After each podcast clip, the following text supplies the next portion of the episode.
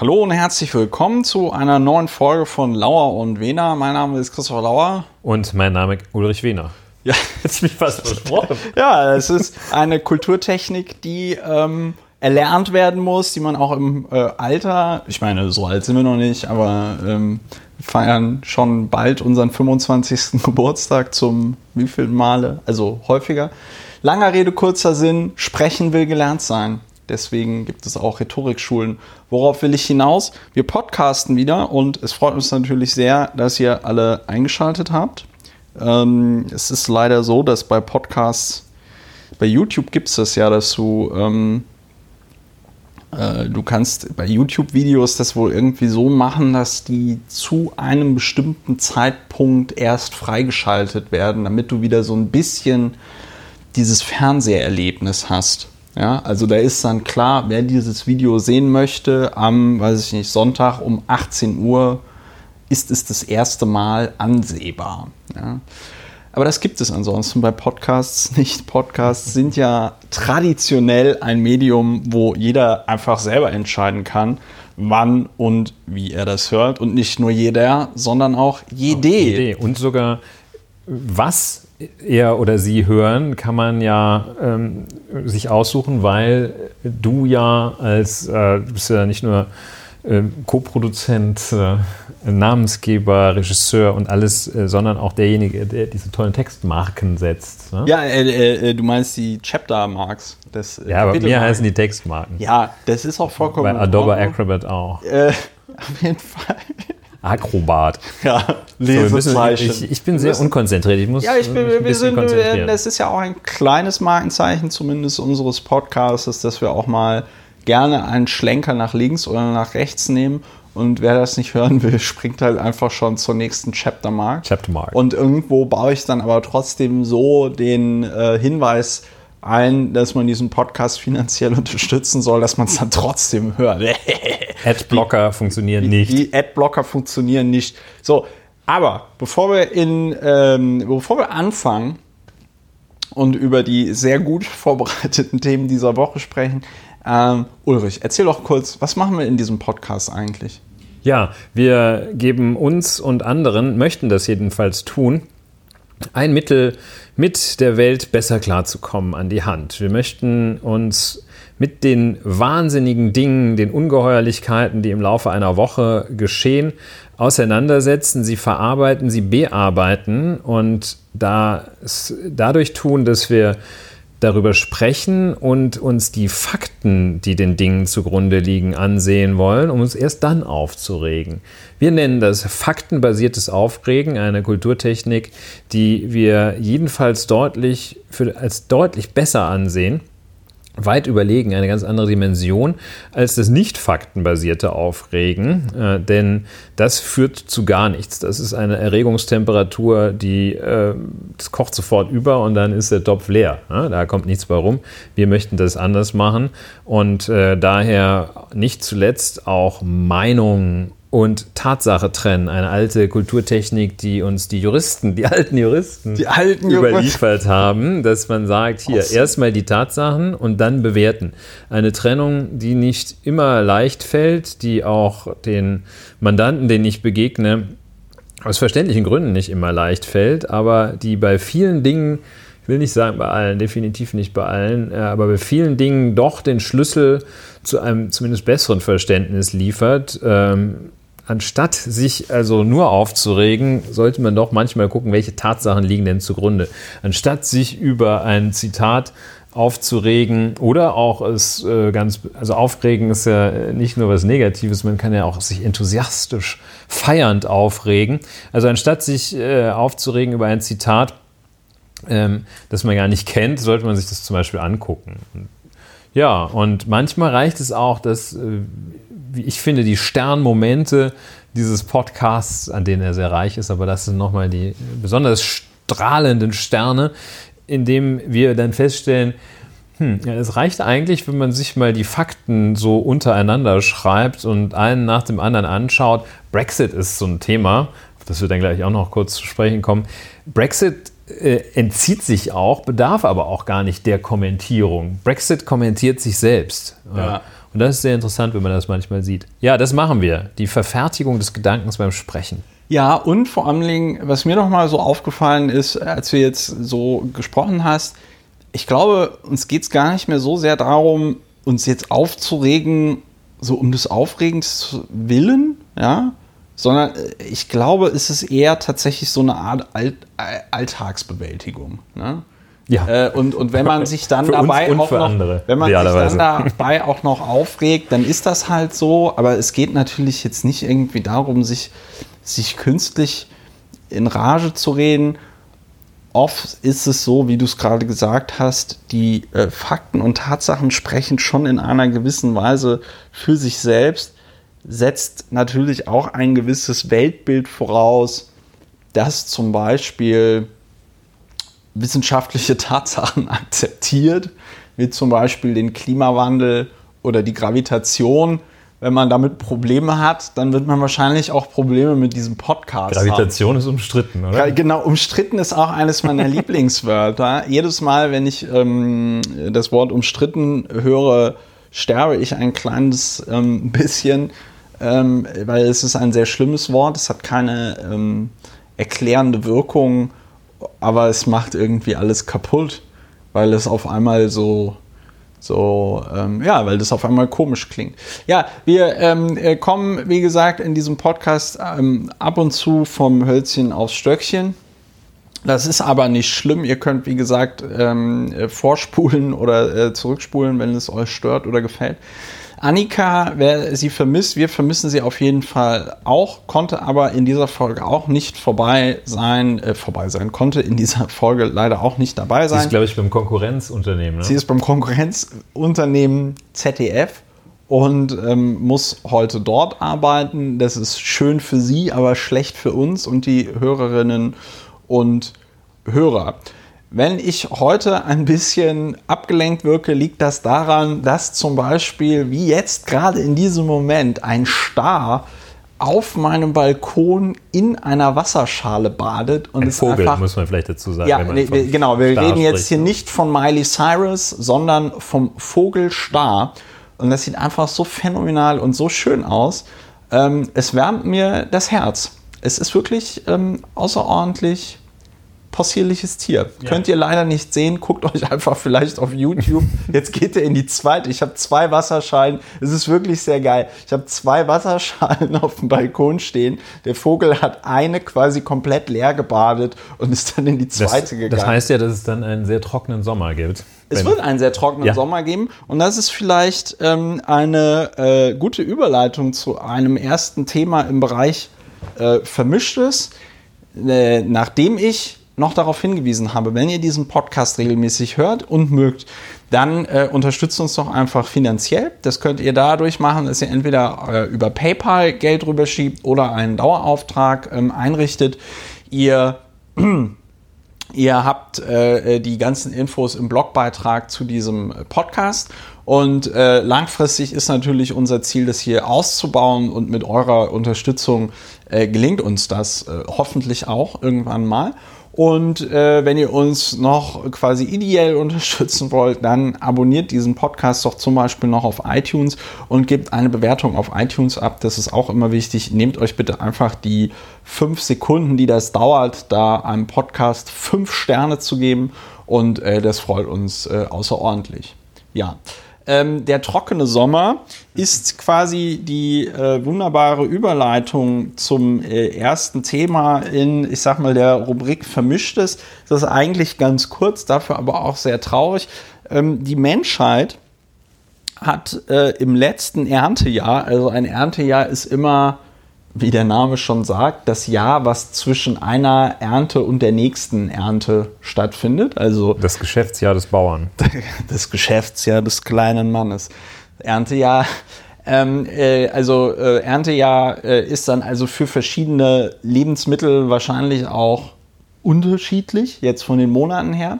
Aber im Erntejahr 19, ach 19, 2018 im, Ernte, Im, Erntejahr 1933, nein, im Erntejahr 1900, äh, 2018 bis 2019 hat die Menschheit, also tatsächlich die Menschheit, ähm, 30 Millionen Tonnen Getreide mehr konsumiert, als produziert worden ist. Und der Hauptgrund darin äh, ist ähm, der, äh, die Dürre in Europa. Also das, was wir seit letztem Jahr April erleben, dass es äh, viel zu wenig regnet.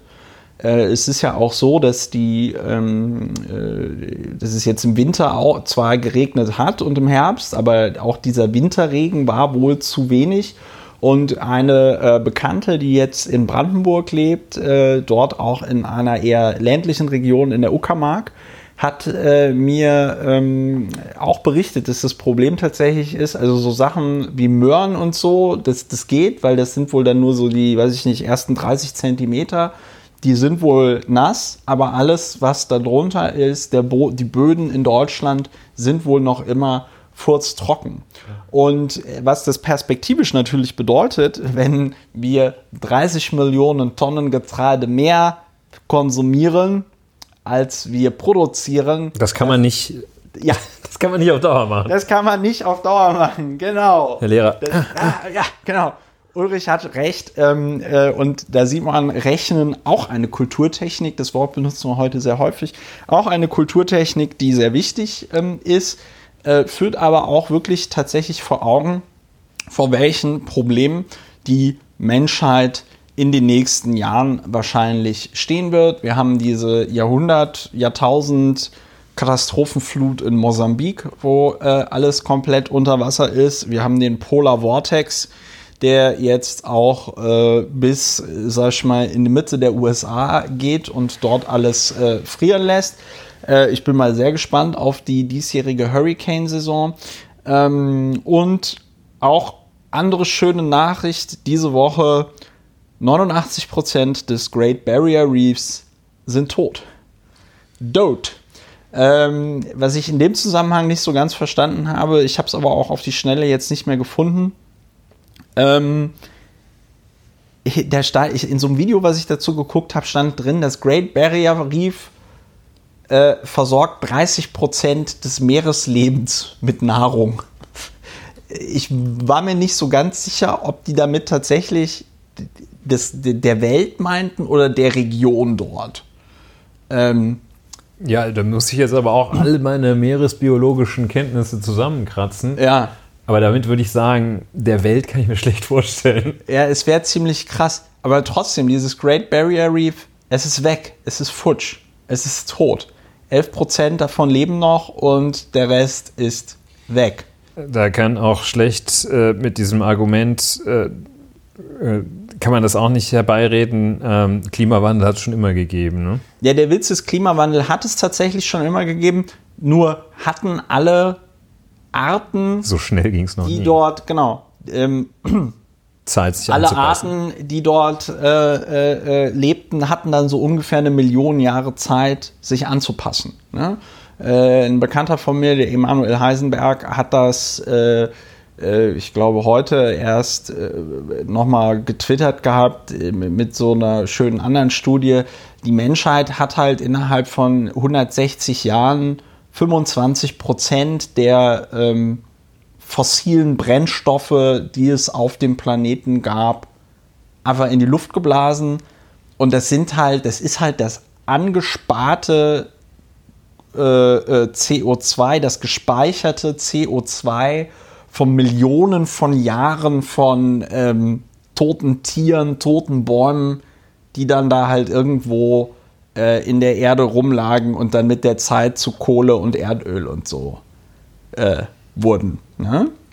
Und was wir dort im Moment erleben, aber das ist ja auch ein Thema, was in diesem Podcast immer wieder betont wird, ähm, was wir im Moment halt tatsächlich erleben, ist ähm, der, der, Zusammenbruch der natürlichen Lebensgrundlagen. Nicht nur der Menschheit, sondern auch eben vieler, vieler anderer Lebewesen auf diesem Planeten. Äh. Und der Mechanismus, dass Leute Konservative, die ja ihrem dem Begriff nach äh, bewahrend sind, äh, typischerweise das bewahren wollen, ähm, was sie schon immer gemacht haben, nämlich das äh, eigene Verhalten und nicht ja.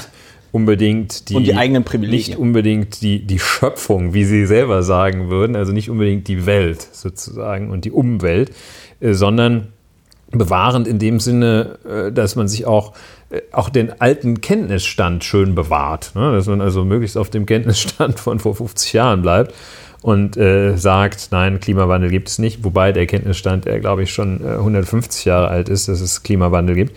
Aber ähm, beeindruckend äh, und gerade beeindruckend eine nicht repräsentative Umfrage, die ich bei Leuten durchgeführt habe sozusagen. Ähm, man sieht, dass Menschen, die älter sind, typischerweise, also so 60, 70, die, denen ist es typischerweise völlig egal. Ach. Ne? Und, ja, ja, eben, ach. Ne? Und äh, da sieht man, ähm, ja, äh, das ist ja aber auch blöd. Ne? Also ich meine, klar, es ist erklärlich, dass wenn du sagst, meine Lebenserwartung ist noch 20 Jahre, dass du sagst, okay, komme ich besser klar mit, wenn in 30 die Welt untergeht. Ja. Wenn du 16 bist, kommst du halt bei heutiger Lebenserwartung schlechter mit klar, dass die Welt in 30 Jahren untergeht, möglicherweise.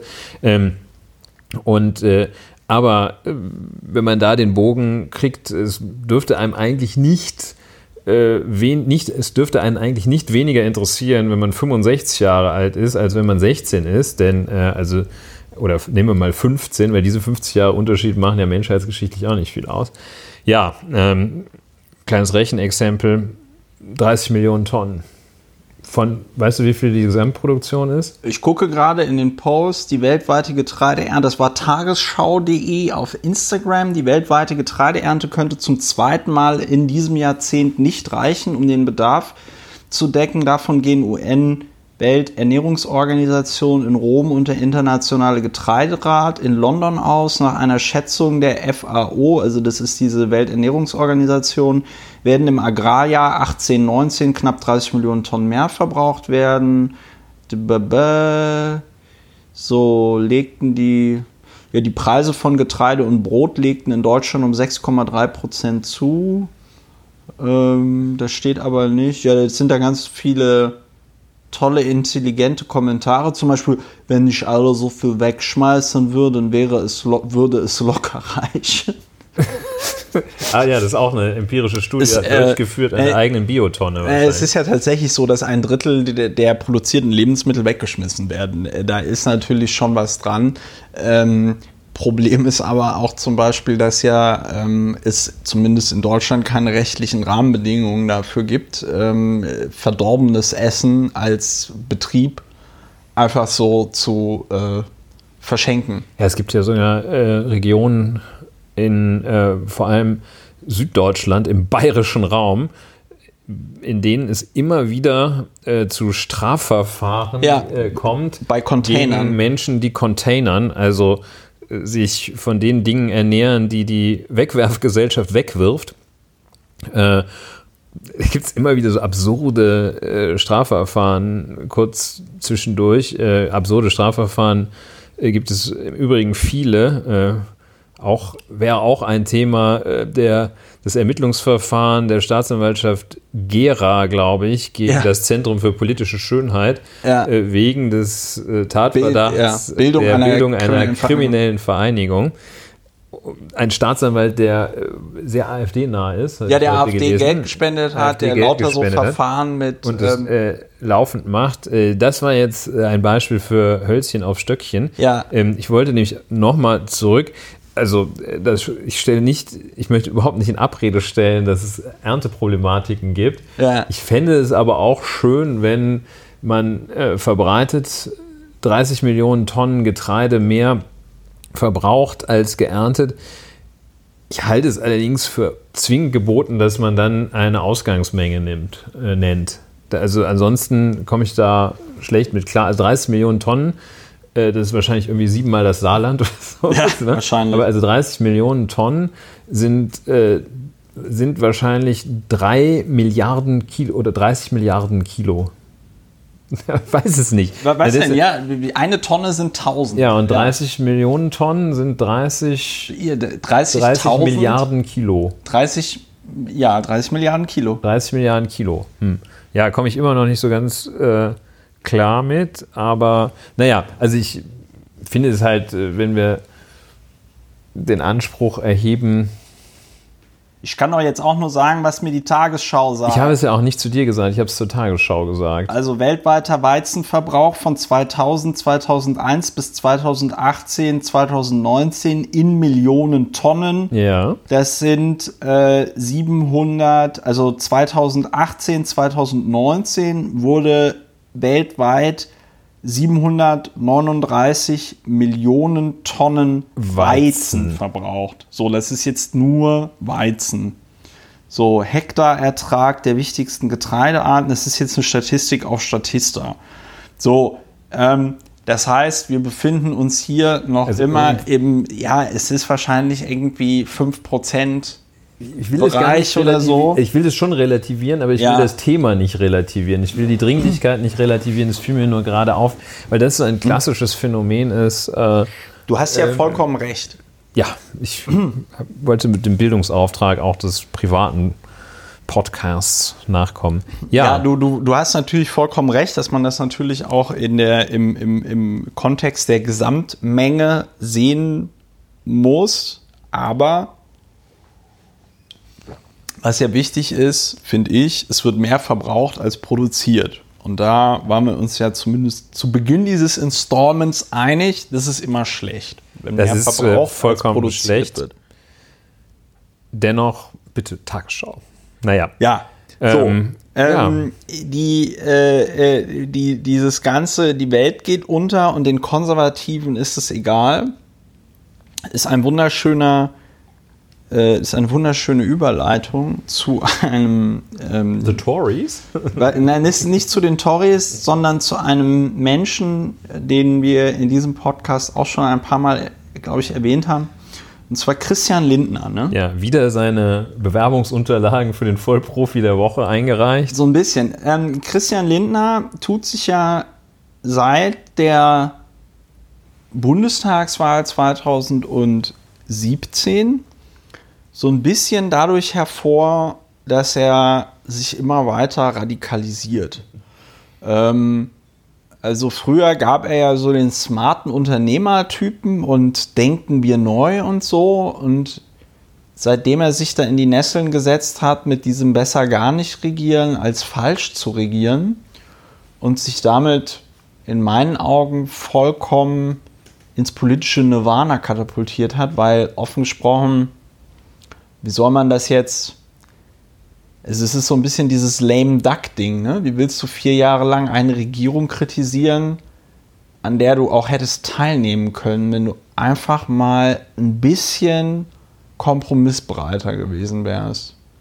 Aber gut, ähm, dafür, das hat Christian Lindner so bestellt, es wird jetzt so gegessen.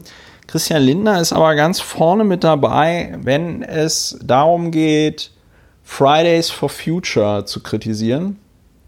Also diese Jugendbewegung, die momentan in aller Munde ist, ja, ähm, die, äh, also wo halt einfach sehr viele, muss ich jetzt keinem der Hörerinnen und Hörer erklären, was Fridays for Future ist. Greta Thunberg haben wir in diesem Podcast auch schon erwähnt. Die 16-Jährigen, die du eben erwähntest, die also wahrscheinlich bei aktueller Lebenserwartung das Jahr 2080, 2090 locker noch erleben werden und damit auch die akuten Folgen des Klimawandels oder der Klimakatastrophe, wie man das auch nennen möchte, die gehen auf die Straße und sagen, äh, nee Leute, das finden wir aber ein bisschen ungeil, dass ihr nichts gegen die Klimakatastrophe macht, was auch vollkommen richtig ist. Ähm, die Reaktionen aus der Politik sind aber die, dass man sagt, nee, das geht aber nicht, dass ihr dafür Freitag die Schule schwänzt. So. Weil das ist ja das, was dieser Bewegung auch gerade so diesen Wumms verleiht. Es hat so was Anti-Establishment, es hat so was Rebellisches, dass man sagt, wir scheißen hier auf die äh, Schulpflicht, um unser Grundrecht auf Versammlungsfreiheit wahrzunehmen. Gab es einen interessanten Blogbeitrag, werde ich auch verlinken, im Verfassungsblog. Das ist ja so eine Webseite, die, die setzt sich dann immer mit Verfassungsfragen auseinander. Haben wir hier auch schon mal erwähnt im Zusammenhang mit dem äh, schönen Kopftuchverbot an der Uni Kiel. Also dieses Verfassungsblog hatte einen sehr instruktiven Blogbeitrag darüber geschrieben, naja, also das wird schon schwierig in dieser Güterabwägung, den ähm, Schülerinnen und Schülern da eins für reinzuwürgen, wenn sie eben von ihrem Grundrecht auf Versammlungsfreiheit Gebrauch machen. Ne? Und ja, die werden dafür kritisiert, ganz vorne mit dabei. Wie gesagt, Christian Lindner, der findet das doof. Christian Lindner haut er auch wirklich auf eine Art und Weise im Moment drauf, bei der ich mich persönlich frage, äh, was für einen Wettbewerb will er eigentlich gewinnen? Also er, er, er sprach jetzt auch neulich davon, das kann ja nicht sein, dass jetzt Schulschwänzen heilig gesprochen werden würde. Ich kenne wirklich niemanden, der sagt, also ich meine, es ist ein ganz klassischer rhetorischer Trick. Du behauptest einfach, irgendwas würde gesagt. Ja. Absurdum. Und ähm, äh, äh, äh, nimmst das dann zum Anlass, um deine Gegner irgendwie äh, komisch aussehen zu lassen. Ja, also weiß ich nicht. So, äh, also dass jetzt die Kinderehe von Fridays for Future auf einmal ähm, heilig gesprochen wird oder so. Oder dass die sich jetzt tatsächlich für für Vergewaltigung in der Ehe einsetzen oder so, ja. Also sagst halt Dinge, die Kindersoldaten. Nicht, die, genau. Ich glaube Kindersoldaten, dann war das. Kindersoldaten. Ähm, es gibt ja einen Spiegelkolumnisten, der gerne mit äh, äh, Nazis von der identitären Bewegung feiert. Ähm, der spricht von der sogenannten Thunberg-Bewegung, finde ich auch grandios. Ähm, und äh, dann gibt es noch so einen Trolljournalisten von der Welt, der da sogar äh, Chefredakteur ist. Der nennt das Ganze dann, ähm, wie nennt er das? Äh, Klimareligion. Und da bin ich tatsächlich an dem Punkt, das möchte ich gar nicht weiter kommentieren, außer dass ich da wirklich so ein bisschen Mitleid empfinde, weil ich mir so denke, wie drauf muss man sein, äh, weil ich meine, der, der wird vom Klimawandel genauso betroffen sein wie, wie äh, alle anderen Leute auch. Ja, ja, und da hilft die Kulturtechnik, Meinungen und Fakten zu unterscheiden. Denn ähm, das ist eine, eine Meinung, dass es Religion sei. Ähm, das Faktum ist aber, dass es den Klimawandel gibt. Und die einfache Unterscheidung zwischen Meinung und Tatsache, wir kommen möglicherweise auch tease, tease, tease im Rahmen der Befassung mit dem Tatbestand der Volksverhetzung darauf. Der Holocaust ist eine historische Tatsache und äh, deshalb ist eine Meinung darüber, ob es den gegeben hat oder nicht, nicht möglich. Und deshalb, äh, das auch das, was Hannah Arendt schon seinerzeit sagte, ähm, das ist, das ist keine Meinung, ne? Äh, das ist ein, ein Faktum. Ähm, und äh, genauso ist es, wenn man ähm, den meint äh, oder ja, wenn man äh, vertritt, äh, wenn man eine andere Meinung zum Klimawandel vertritt. Das, das, das ja. ist nichts, wo Meinungen eine Rolle spielen. Also ja. ich finde es blöd, ist eine Meinung, dass es den gibt. Ähm, ich finde, wir sollten uns keine Sorgen machen, weil wir dann sowieso alle tot sind, wenn äh, die Erde auseinanderfliegt. Das ist eine Meinung. Ja, die, aber ähm, dass, dass es den nicht gibt, ist keine Meinung, das ist eine falsche Tatsache. Ja. Äh, das andere ist ähm, zum Thema Christian Lindner. Wir, das, das, das Lindner Zitat haben wir ja noch gar nicht haben wir noch gar nicht gebracht. also ne? wir, wir, wir machen hier gerade einen, einen, einen, unglaublichen Spannungsbogen, ja, ja, worauf wir eigentlich hinaus wollten. Ja, okay. Weil er sich hervorgetan hat als, äh, als einer der großen Hater, äh, weil, der, weil viele mit so einer ähm, wirklich fast perfiden, aggressiven Abneigung, ja. so eine böse Abneigung auf, äh, auf äh, Fräulein Greta, Fräulein darf man nicht sagen, ähm, also ja, auch so einer, nicht nur auf Greta Thunberg, so, sondern auf die ganzen Leute, die ja? da demonstrieren. So, und da ist wieder die, der Wunsch, dass es uns gelingen mag, eine tiefenpsychologisch fundiert arbeitende Psychotherapeutin zu gewinnen, weil ich glaube, gerade bei Christian Lindner, ich gebe jetzt die Ferndiagnose ab, der ist deshalb so sauer auf Greta Thunberg, so böse auch zu den Kindern, weil die halt im Alter zwischen 15 und 20 Jahren dann doch deutlich mehr Popularität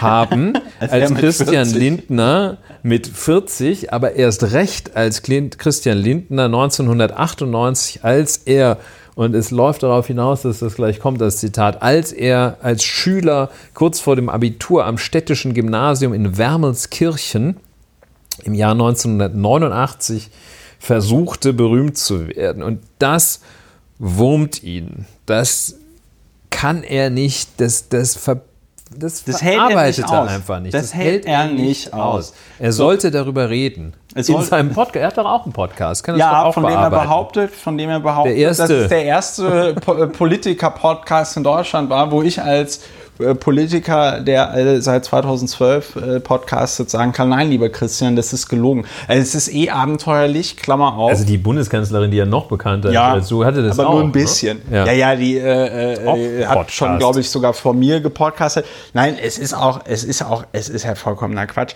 Ähm, äh, Klammer auf. Was, was, die, was, was aber auf iTunes als erfolgreicher Podcast dann so gilt, ja, da habe ich aber neulich auch nicht schlecht gestaunt. Da habe ich mal kurz in diesem Podcast gemischtes Hack reingehört. Aha. Das sind so irgendwie zwei Comedians, die sich dann darüber lustig gemacht haben, ob man noch die No Angels kennen würde. Da war aber der Witz, dass sie also erwähnt haben, ah, No Angels. Ja, die kennt man ja gar nicht mehr und so. Und dann sagte einer tatsächlich, ja, und die eine, die hatte AIDS. Die hat doch AIDS. Ja, ich glaube, das war sogar die Schwarze. Und lachte dann, wie als hätte jetzt gerade jemand einen unglaublich guten Witz erzählt. Und da habe ich mir auch so gedacht, hm, geil. So Alltagsrassismus auf Platz 1 der iTunes-Charts, auch nicht schlecht. Gut, ich schweife ab. Christian Lindner also, der da äh, in so einem Video aufgetreten ist. Ich weiß gar nicht, in was für einem Zusammenhang dieses Video äh, erstellt wurde, ob der sich da selber gefilmt hat mit seinen Kumpels.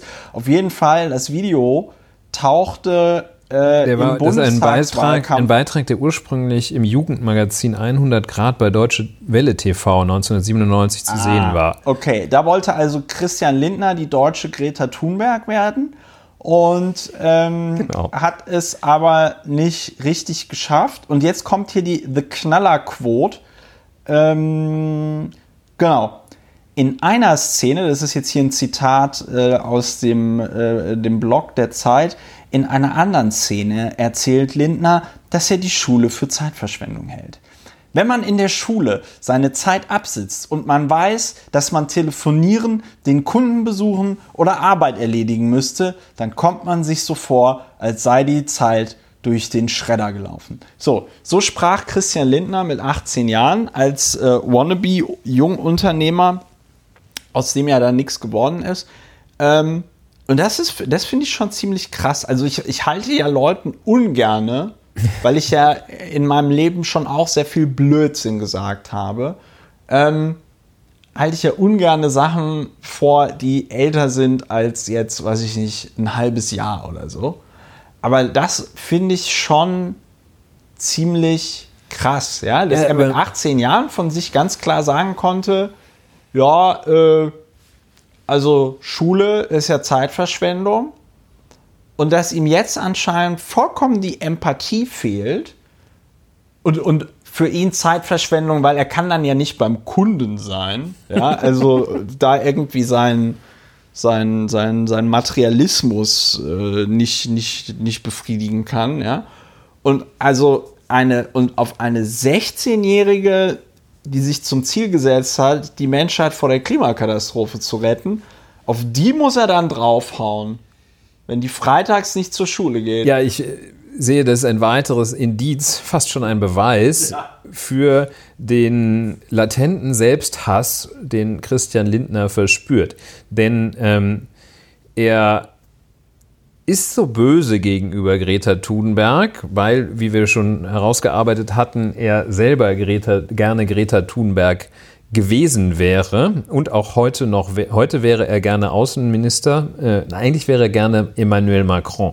Ähm, ja, äh, er wäre, richtig. es grämt ihn, dass er ähm, mit 17 dieses dämliche Video gemacht hat, statt Greta Thunberg zu sein. Und jetzt kommt der endgültige Beweis, und das reicht für eine Verurteilung. Diese Überzeugung haben wir uns bilden können aus diesen Zitaten. Jetzt kommt nämlich der endgültige Beweis. Es grämt ihn vor allem, dass er, obwohl er das damals erkannt hatte, dass das Gymnasium Wermelskirchen für ihn zu wenig war, ist er dann trotzdem weiter da geblieben und hat Abitur gemacht. Das ist purer Selbsthass, der jetzt aus ihm spricht.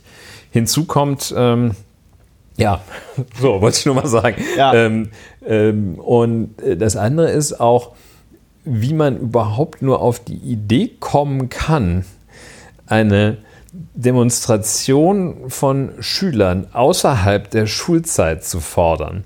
Äh, dass die sich also dann außerhalb der Schulzeit äh, auf den vor dem Rathaus ihrer, äh, ihres, von Wermelskirchen, ihrer, ihres Mittelzentrums, äh, auf den, dass sie sich dann also Dienstagnachmittag, vielleicht statt zum Hockey zu gehen, äh, vor das Rathaus in Wermelskirchen setzen. Wer also diese Forderung aufstellt, ist also entweder verblödet oder total unredlich. Und so kommen eben jedes Mal, wenn hier, es war ja in der letzten Woche, Streik der Berliner Verkehrsgesellschaft. Äh, Betriebe. Die heißt aber ja BVG, ne? Oder? Be Berliner Verkehrs. Scheiße, du hast recht. Ja. Ähm, und ähm, da kommt dann am Ende kommt, wird es ein Beep haben, wo du Scheiße sagst. Nein, wird Beep. es nicht, weil ich schneide das nicht raus. Ich scheiß das nicht raus. Ähm, und ähm, ja, jedenfalls, also wenn immer irgendwo gestreikt wird, kommen jetzt Leute äh, klug, kluge Bemerkung. Dass, äh, irgendeiner hat halt gesagt, ja, die Busfahrer, die sollen doch außerhalb ihrer ja, Arbeitszeit streiken. Dann würde man den Streik ernster nehmen, das, genau. Es wäre doch, wär doch auch besser, wäre für alle besser. Für die alle könnten besser. schön arbeiten und äh, die Leute würden das nicht so doof mitkriegen, diesen blöden Streik. Ja, ähm, ja genauso mit den Schülern. Nee, da müssen, müssen die dann halt, ähm, ich habe jetzt auch äh, gestern äh, sprach ich mit äh, einer, der Mutter eines, äh, eines zwölfjährigen Kindes, ähm, und äh, die, die Schule, die, die Schule war falsch. Äh, einzelne Schüler waren, hatten sich auf den Weg gemacht zu der äh, letzten Freitagsdemonstration. Und das sah so aus, also deren Tochter hatte da keinen Bock, die kannte das, die hatte es noch nicht, noch nicht äh, irgendwie erfasst. Ähm, und äh, deshalb hat die Mutter dann auch gesagt, okay, dann dränge ich die jetzt natürlich nicht dahin ja, und finde es eigentlich auch besser, wenn die da nicht äh, alleine äh, in die, in, ins Zentrum von Berlin, äh, von Pankow aus gurkt. Ähm, denn diese Kinder, das bestätigte die, die sind da völlig selbstständig hingezogen. Das ist jetzt nicht so, dass da ähm, in diesem Fall, ähm, es mag andere Fälle geben, das ist tatsächlich in diesem Fall sind es Kinder, weil sie unter 14 sind, nicht, dass das wieder kritisch, dass das kritische Stimmen gibt. Aber es ist ein, ein echter ein echtes Bedürfnis, das die verspüren, äh, dahin zu gehen. Ja, Wie ich, ich, in dieser wiederum nicht repräsentativen Umfrage unter einer Mutter ja. festgestellt habe. Aber ähm, kann ich auch halt verstehen. Echt, ne? Kann ich auch verstehen, dass das ein echtes Bedürfnis ist, dahin zu gehen. Ja, das ist jetzt nicht so Projektwoche von irgendwelchen grün angehauchten Lehrern. Das sind wirklich die Kinder. Ne? Ja, natürlich. Kinder und, und Jugendlichen. Jugendlichen. So, und äh, äh na, der, der, Punkt, der Punkt ist halt der, was ich an dieser ganzen Debatte so bigott finde, ist, das hat ja auch äh, dieser Harald Lesch-Typ, äh, äh, Professor Heini ähm, Mensch bei Anne Will so gut erzählt.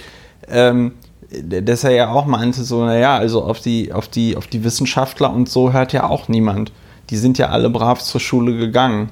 Ne? Die sind, äh, neulich hatte ich auch wieder von so einem Meteorologen, ich glaube aus Potsdam, äh, verlinke ich auch, der hatte aus so einer Erklärung äh, die Physiker und Meteorologen 1987 äh, gemacht haben, zitiert, wo so drin stand, jetzt müssten die Regierungen der Welt mal langsam. Schön, wenn sie handelten. Ähm, äh, Wäre schön, wenn sie jetzt mal handeln würden, äh, was Treibhausgase angeht.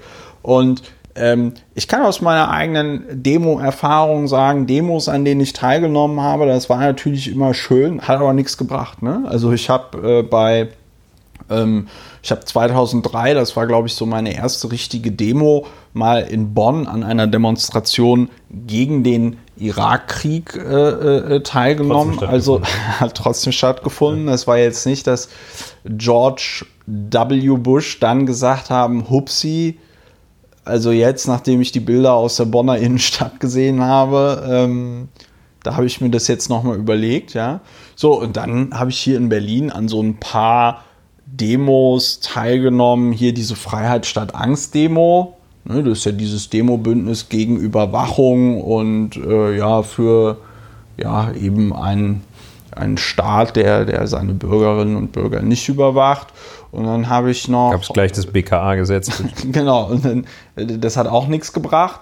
Also ich muss schon sagen, ich finde das ziemlich geil. Und was ich halt an dieser Fridays for Future ähm, äh, Geschichte auch so geil finde, es ist eine Möglichkeit für junge Leute, gegen den Staat und gegen das Establishment auf eine gewissen Seite, also auf eine gewisse Weise zu sein, ohne für irgendeinen Fascho-Nazi-Scheiß sein zu müssen.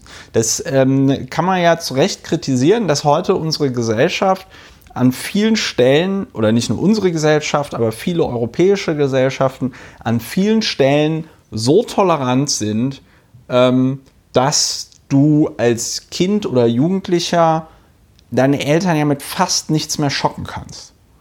Ja, also ich glaube, du könntest, also wenn ich jetzt Kinder hätte, womit die mich schocken könnten, wäre wahrscheinlich, Papa, ich will ins Priesterseminar, wo ich so sagen würde, wie der Herr so ist geschah. Willst du, willst du das wirklich? Oder halt, wenn er es sagen würde, ja, ich habe mich jetzt den Identitären ab angeschlossen, weil so Neonazi finde ich halt geil. So, damit, damit kannst du deine Eltern halt noch schocken.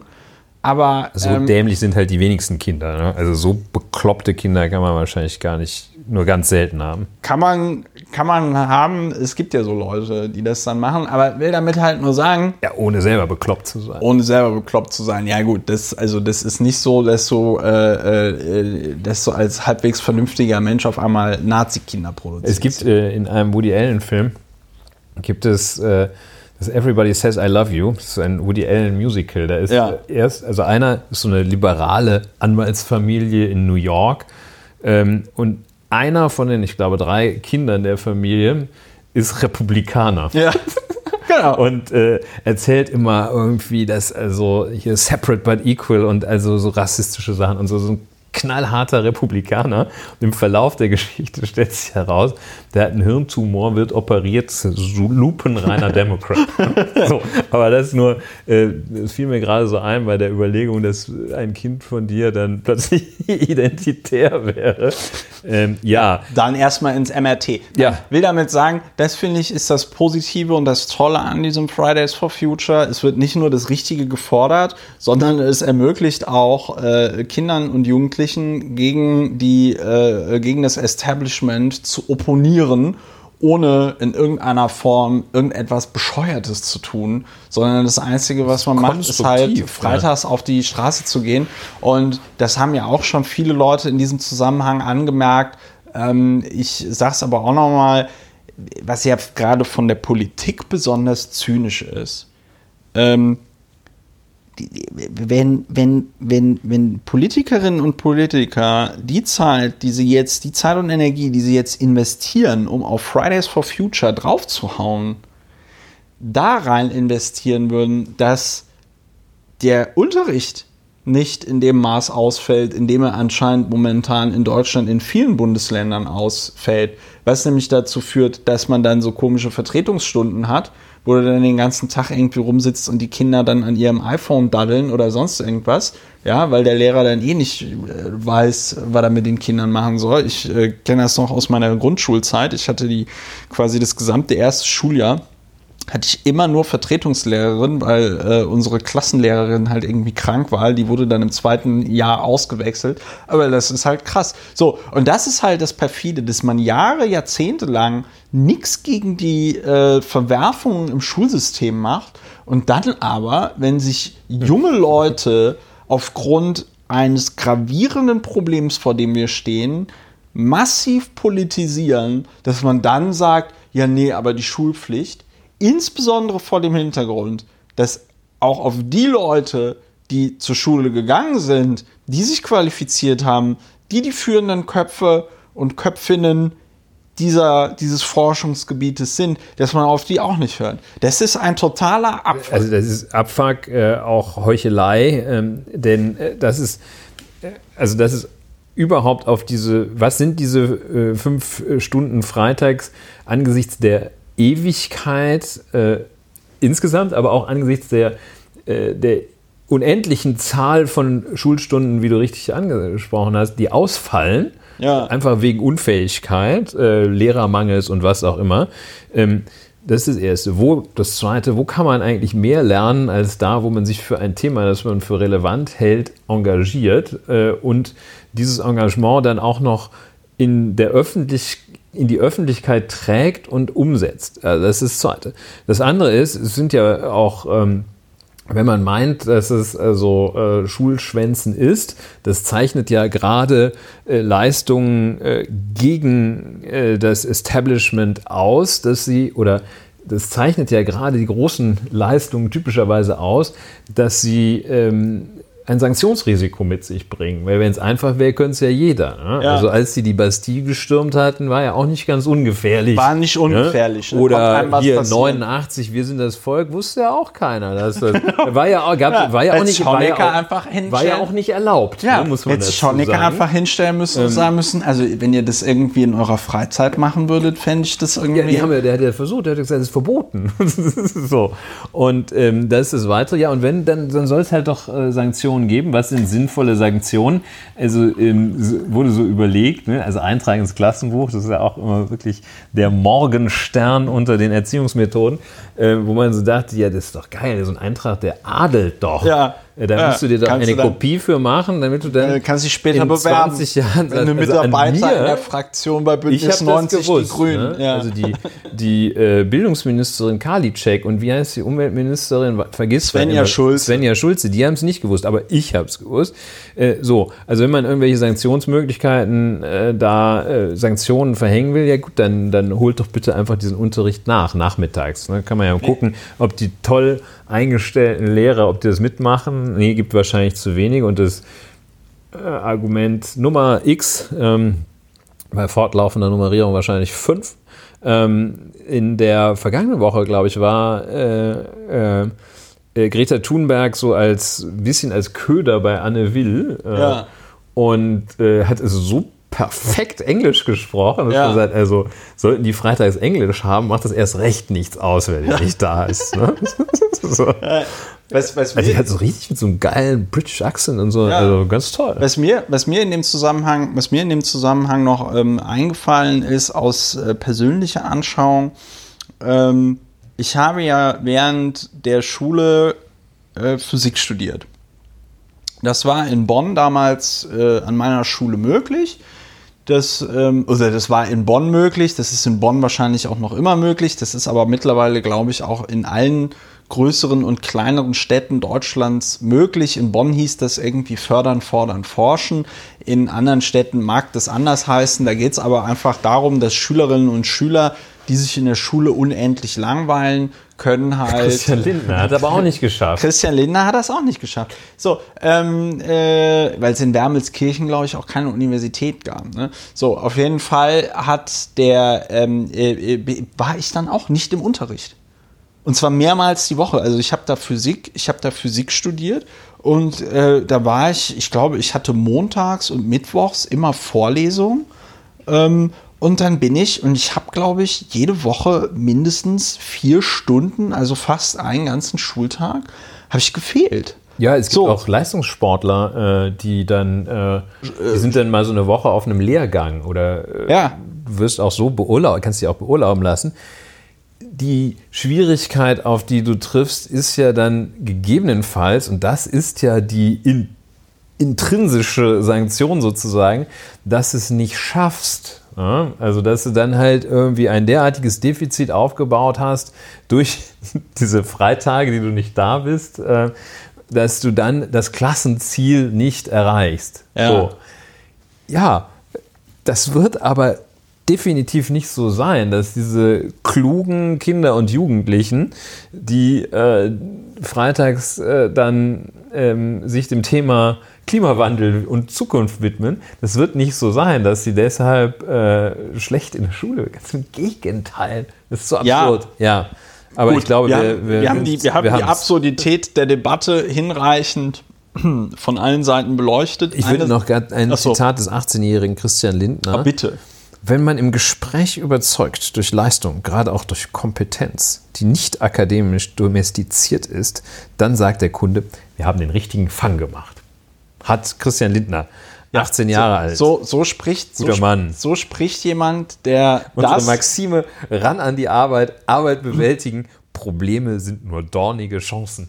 Ja, so, Ah, so, spricht, ja- so spricht jemand, der das, worüber er redet, noch nie gemacht hat. Sehr bemerkenswert. Ganz toll. Ja. Ähm, in dem Zusammenhang, kleiner Teaser noch, äh, muss ich noch erwähnen, äh, in der Zeit war in der aktuellen Ausgabe jetzt, die sich ja auch mit politischen Bewegungen auseinandersetzt, ähm, auf der Seite 5 ein Kommentar von einer Frau, die äh, Susanne Schumacher heißt, glaube ich, selber 32 ist und einen Kommentar geschrieben hat darüber, dass die ähm, äh, dass, äh, dass also die Friday for Future ähm, Proteste, die würden ja die Millennials, also meine Generation, alt aussehen lassen und brachte dann die steile These, die Millennials hätten ja nichts erreicht, politisch. Ähm, das hat mich so zum Explodieren gebracht, dass ich darauf eine Replik geschrieben habe, die in der nächsten äh, Zeit, also ich glaube jetzt am Mittwoch oder Donnerstag, erscheinen wird, wenn jetzt nicht noch irgendwas ähm, Schlimmes Klimawandel vorher Schlimm, ja, wenn der, wenn der Klimawandel äh, uns eingesetzt vorher hat, er, äh, einen Strich durch die Rechnung macht. Nein, also ich fand den Artikel ganz schlimm. Äh, warum steht auch im Text, ich will da jetzt nicht zu sehr fortgreifen, aber äh, also dieses Gebäsche auf die Millennials geht mir halt auch so derbe auf den ähm, äh, äh, Geist. Und mir geht es vor allen Dingen dann auf den Geist, äh, wenn da keine, also wenn da nichts Positives Konkretes in so einem Kommentar drin steht, sondern einfach nur so pauschal. Und was sie da auch als Millennials beschrieben hat, ähm, das Mir waren das auch Thema eher keine. scheint sich wie ein Das, roter Faden ja, das Thema Selbsthass scheint sich durch. Ja, ich, also ich, ich verstehe, ich verstehe tatsächlich nicht, was einen reitet. Ich, aber vielleicht bin ich da. Das glauben jetzt die Hörerinnen und Hörer jetzt nicht, ne? weil ich ja schon ah, jemand bin, der tendenziell auch einen auf dicke Hose macht. Aber vielleicht bin ich dann da einfach zu äh, äh, bescheiden an der Stelle. Aber es würde mir nie im Leben einfallen, äh, zu behaupten, ich würde jetzt für meine oder eine ganze Generation zu sprechen, äh, äh, sprechen. Aber das musst du anscheinend so machen. Dann schreibt die immer mit wir und wir und bla und bla und geht nicht auf die Piratenpartei ein und geht nicht darauf ein, dass äh, ganz viele Leute meiner Generation, aber auch anderer Generationen seit 2015 ganz aktiv sind bis zum Exitus äh, in der Geflüchtetenhilfe und so weiter und so fort. Und dann halt einfach sagen, ja, meine Generation hat ja politisch nichts erreicht. Äh, gut, okay, muss man dann so hinnehmen. In der nächsten Zeit meine Replik darauf, das würde jetzt zu weit führen, äh, wenn ich jetzt noch darauf eingehen würde, wo an welchen Stellen das alles Ja, genau das- falsch. Sehr gut. Äh, ich habe noch einen winzigen Nachtrag äh, zu Christian Lindner. Ähm, sein Vater äh, Lehrer. Möglicherweise, möglicherweise, ja, ja, ja. möglicherweise spielt das da, also auch The plot thickens, wie der The Plot Thickens, Engländer- genau. Engländer Ähm, und also das spielt sicherlich auch eine Rolle, dieser äh, stets, wie wir Freudianer sagen, stets quasi ähm, in, in der Hand gewägte Vatermord, zu dem er sich auch nicht getraut hat. ja. Ach, Mann, Christian. Also nicht gut. Äh, lass uns weitermachen. Lass uns Land gewinnen. bevor wir über, bevor wir jetzt über den Mord an, nein, also, äh, so, äh, jetzt wolltest du noch, jetzt haben wir noch äh, PKS, Volksverhetzung, Update zu Chemnitz. Ja, Mensch. Was willst du zuerst machen? Update zu Chemnitz. Das geht Komm, nämlich okay. relativ zügig. wir Chemnitz, sprachen in Update zu Chemnitz. Wir sprachen in der, Vorver in der vergangenen Folge um äh, über Chemnitz, Chemnitz, über den genau. Prozess wegen gemeinschaftlichem Totschlag. ja. äh, der an äh, zum Nachteil von Daniel H., wie man glaube ich sagt. Ne? Zum Nachteil, ja. Und äh, vor Gericht ist aber nur der Syrer Farad S., ne? Ala S. Ah, Ala S. Fahrrad K oder so ist auf der Flucht. Ja, genau. Der Iraker, äh, der weitere Tatverdächtige, dem man also noch ein, dem die kluge Polizei, ja, mal, so, no, ich muss mich erst ein bisschen einnorden, ein bisschen einnorden, zurückhalten. Äh, der weitere tatverdächtige Iraker ist auf der Flucht. Äh, das Verfahren äh, mit einer sehr dünnen oder von Leuten, die die Anklageschrift kennen, für dünn gehaltenen Anklageschrift zuletzt vor das Landgericht Chemnitz gebracht, ähm, verhandelt durch das Landgericht Chemnitz in Räumlichkeiten des Oberlandesgerichts Dresden aus Sicherheitsgründen. Ähm, das Verfahren so, dass also dieser ALAS ähm, nicht gerade äh, von einer großen Kohorte aufmerksam beobachtender Idealzeugen beim Einstechen des Messers in die Brust des späteren Opfers gesehen wurde, sondern also eine sehr äh, apokryphe, äh, also eine sehr ähm, undurchsichtige, neblige Beweislage.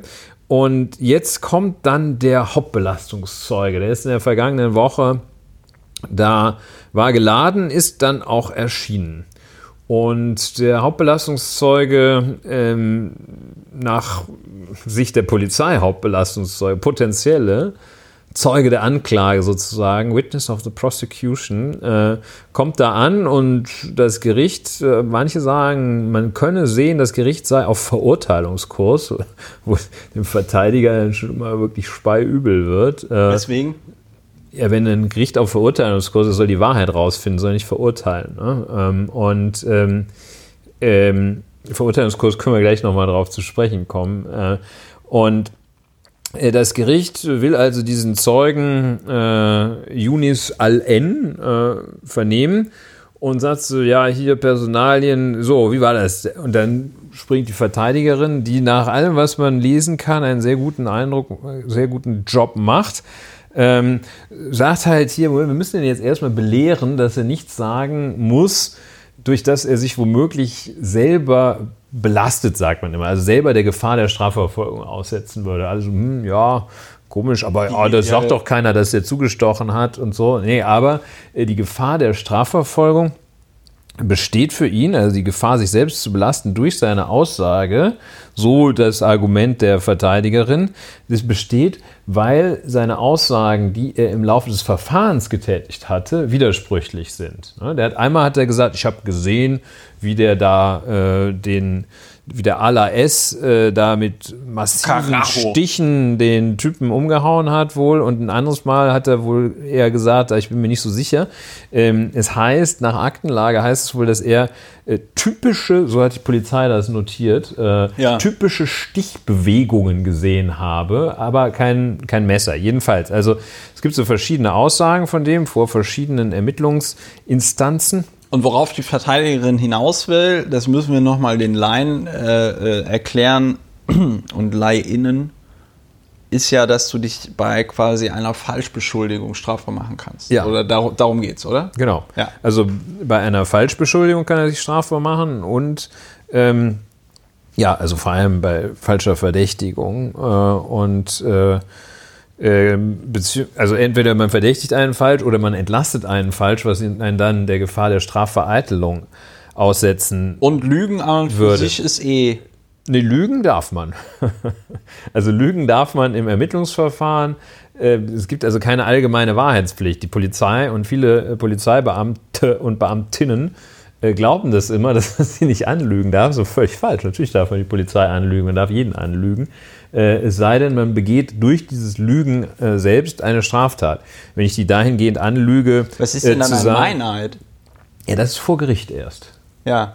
ja also gegenüber der Polizei ist die Freiheit äh, wesentlich größer. Da gibt es keine allgemeine Wahrheitspflicht. Aber ja. Wenn du. Mhm. Nee, nee, willst du mal? Ähm, du darfst natürlich nicht durch deine Aussage selbst eine Straftat begehen. Also du darfst nicht äh, äh, sagen, der, darfst, der Peter war es. Ja, ne? du darfst verlügen, aber deine Lüge darf zum Beispiel nicht die Beschuldigung einer Person sein, von der du weißt, dass sie es eh nicht ist. Genau. Ja. Keine, du darfst niemanden falsch verdächtigen. Aber ähm, sowohl als Zeuge als auch als Beschuldigter darfst du e- erst recht lügen. Ne? Ähm, anders ist es dann, wenn man äh, vor einem Gericht steht oder an einer anderen zur Abnahme äh, eines Eides berechtigten Stelle. Zum Beispiel, liebe Frau Petri, vor, ein, vor Ah. einem, ich glaube, Wahlausschuss, Wahlausschuss des Sächsischen La- Sächsischen Landtages. Landtages. Ne? Das ist auch eine zur Abnahme des Eides äh, berechtigte Stelle und die hat dann sogar auch einen Eid abgenommen, wissen wir ja. Ne? Fahrlässig falsch war, hat das Gericht in der letzten Woche festgestellt. Ja, jedenfalls, also ähm, dieser ähm, Zeuge Al-N ähm, erscheint. Die Verteidigerin macht darauf aufmerksam, dass sich das total widersprochen hat, was der bislang gesagt hat und bittet das Gericht, ihn zu belehren, dass er die Antwort, die Auskunft auf solche Fragen, durch die er sich selber der Gefahr der Strafverfolgung aussetzen würde, sprich selbst belasten würde, verweigern darf. Mhm. Und ähm, dann ähm, geht es Ja, jedenfalls die ist echt geil. geht Also, es jedenfalls das sehr gut. Ähm, dann will die den kurz belehren, ähm, dann besorgen, dann, dann widerspricht die wieder die Verteidigerin und dann besorgen die dem einen sogenannten Zeugenbeistand. Dann kommt äh, der, also keine, keine Witze mit, äh, mit Namen, ähm, deshalb lassen wir das auch unkommentiert. Dann kommt Rechtsanwalt Ulf Israel und äh, kümmert sich um den Zeugen Al-N. Yunus Al-N. Und der, der Anwalt, der kriegt also dann vom Gericht diese äh, Zeugenaussagen, die vorherigen, ausgehändigt, liest sie durch und kommt offenbar zum Ergebnis, Yunus Al-N, ich rate dir dringend, hier nichts zu sagen, weil du reitest total in die Scheiße rein. Ähm, und ja, Yunus Al-N kommt, kommt nach ein, zwei Stündchen Unterbrechung der Hauptverhandlung, kommt er mit äh, Rechtsanwalt Israel, äh, kommt er wieder äh, da rein und sagt dann, ja, ich möchte jetzt die Auskunft verweigern. Das äh, Pikante daran ist, ähm, es ist extrem wichtig, die Aussage in der Hauptverhandlung. Das, was er bei der Polizei gesagt hat, das kriegt man, wenn überhaupt, äh, nur ganz schwer überhaupt äh, in die Hauptverhandlung rein. Da kann sich das Gericht nur unter äußersten Verrenkungen und höchster Unsicherheit auf irgendwas stützen, was der nicht in dem Gerichtssaal gesagt hat. So, und dann sagt er, ich sag nichts. Ein ganz deutliches Ja, müssen wir noch mal- dafür, ja. Mündlichkeit der Verhandlung ist Ja. das Stichwort. Das also das ist, äh, das muss man, glaube ich, weil vielleicht, also ich, ich betone es nochmal, wir hatten es hier schon mal in einem anderen Podcast auf gut Deutsch. Es kann vor dem Richter ein Papier mit der Aussage von Yunus äh, Al-N. Al-N liegen. Wenn der Yunus Al-N das nicht live im Gerichtssaal sagt, ist es quasi für die Verhandlung nicht verwertbar. Generell. Es gibt da sehr viele Ausnahmen. Man behilft sich dann teilweise damit, äh, was natürlich auch als Verteidiger kriegst du so einen riesen Hals. Ähm, gibt es Möglichkeiten. Einen Plack, ne? Kriegst Plack. So einen Ausschlag. ähm, gibt es Möglichkeiten, die Vernehmungspersonen zu vernehmen. Ne? Dann nimmst du. Was hat denn der Al-N gesagt? Ja, Herr Wachtmeister. Ne? Und dann kommt der Wachtmeister und überraschenderweise, das ist dann immer das Gleiche, ne? dann, dann äh, hat er sich vorher nochmal dieses Protokoll durchgelesen. Wenn er, wenn er ein bisschen, äh, äh, bisschen Power in der Birne hat, äh, kriegt, er das, kriegt er das ohne weiteres rekonstruiert. Ne? Kannst Ja. du, betet das einfach runter. Wenn er nicht so viel Power in der Birne hat, dann liest das Gericht ihm das vor und fragt ihn, ob er sich daran erinnern kann.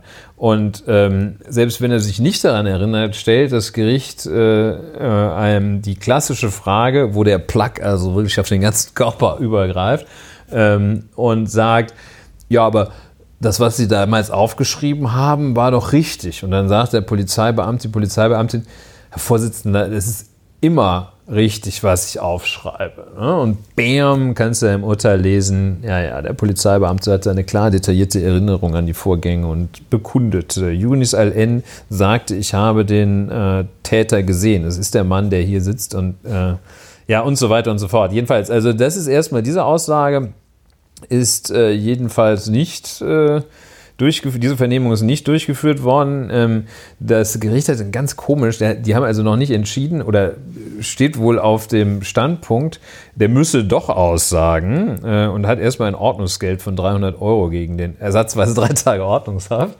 verhängt.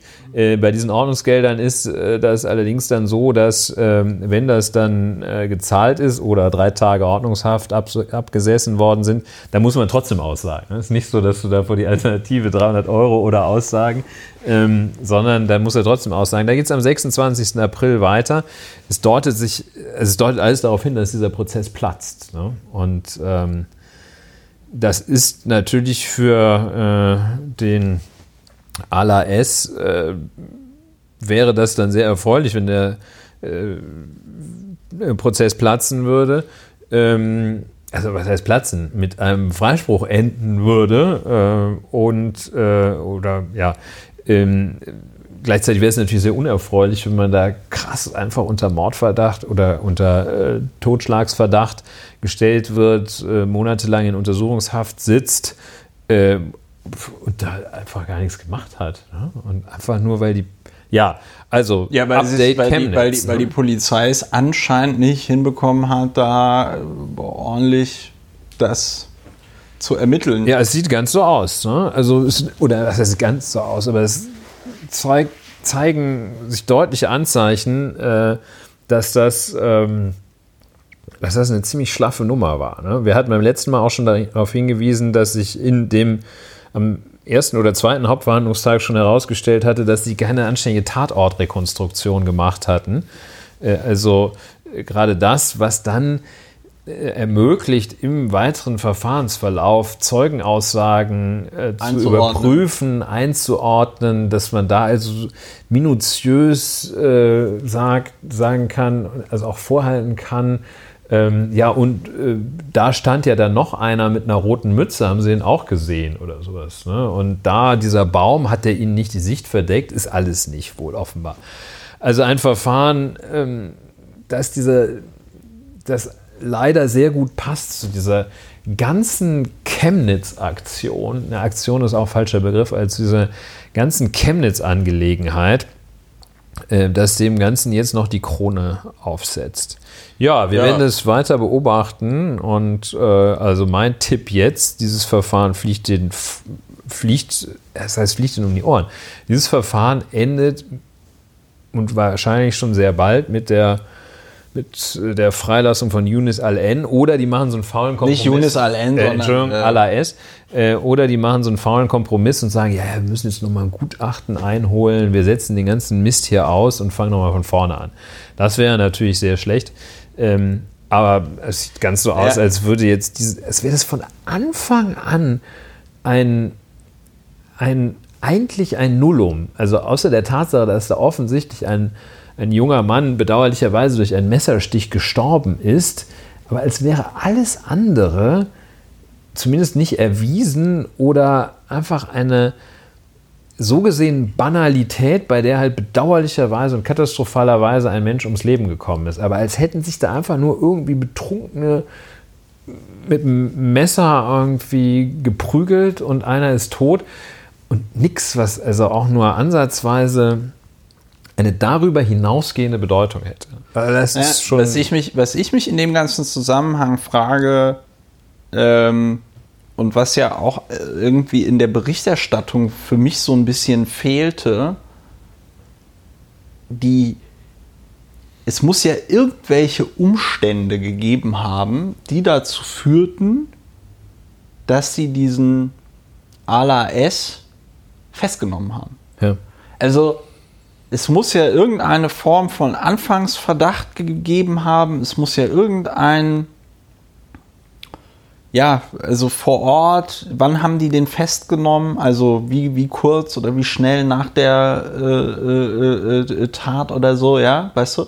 Also das, das finde ich in dem Zusammenhang ja ganz interessant und ich nehme mal an, seine Verteidigerin wird wahrscheinlich direkt irgendwie beantragt haben, hier, der soll irgendwie aus der Untersuchungshaft freigelassen werden oder so. Und dann wird das Gericht zu dem äh, Schluss anscheinend gekommen sein, dass es aber da doch einen Tatverdacht in irgendeiner Form gibt. Und das muss die Polizei ja irgendwie begründen. hat sie vielleicht mit den Aussagen dieses äh, Yunus Al-N begründet, ja. der gesagt hat, ja, ich habe das ja alles irgendwie gesehen.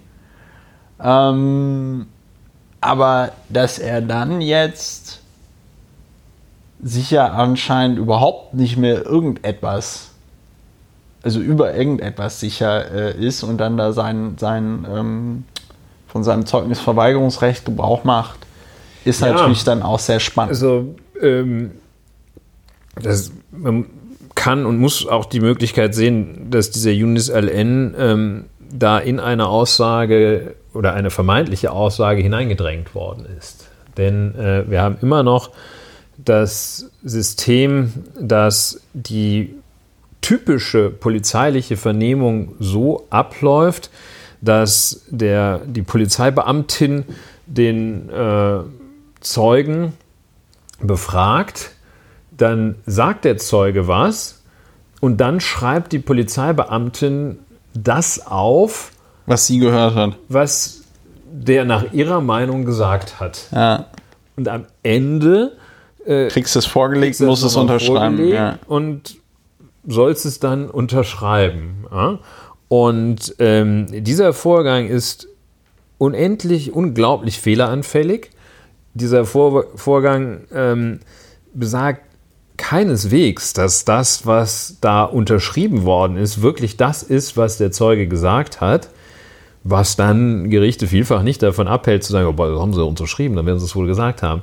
Da müsste man also dann äh, glauben, dass äh, der äh, Zeuge völlig unabhängig davon, äh, was für einen Hintergrund er hat, äh, dass der dann vehement, also dass der erstmal so eine enge Prüfung des äh, Textes, der ihm vorgelegt wird, durchführt, dann äh, Korrekturen anbringt, ähm, sich womöglich dann gegen einen schon gähnenden Polizei, oh nee, jetzt noch, na machen Sie aber mal hin hier, wir wollen auch ja. nach Hause, äh, dagegen durchsetzt.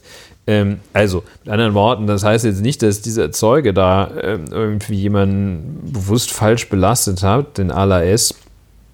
Kann auch sein, dass es einfach so zusammengeschustert wurde. Auch da würde ich bin ich so gnädig heute am Sonntage, bin ich so gnädig, nicht unbedingt den wirklich bösen Willen den Polizeibeamten nee. zu unterstellen. Ich bin ja mittlerweile. Sachsen. Ich bin mittlerweile. Da wäre ich, ich mir nicht so sicher. Ja, ne? Ich bin mittlerweile Aber an einem Punkt, wo ich halt alles glaube. Also ich könnte mir auch vorstellen, dass sie dem, äh, wie heißt der, Yunus Al-En, dass sie dem einen Fuffi gegeben haben, damit er das sagt. Nee, ohne Spaß. Wirklich? Also äh, in dem Zusammenhang nämlich nochmal sei ganz kurz darauf hingewiesen, ich meine, es ging jetzt auch sehr viel über Twitter und ähm, andere Kanäle, aber äh, dieser Fall, der da verhandelt worden ist vor dem äh, Kölner Landgericht gegen eine Person, gegen einen 27-Jährigen, der beim Christopher Street Day 2016 in Köln äh, Widerstandshandlungen gegen die Staatsgewalt geleistet ja. haben soll.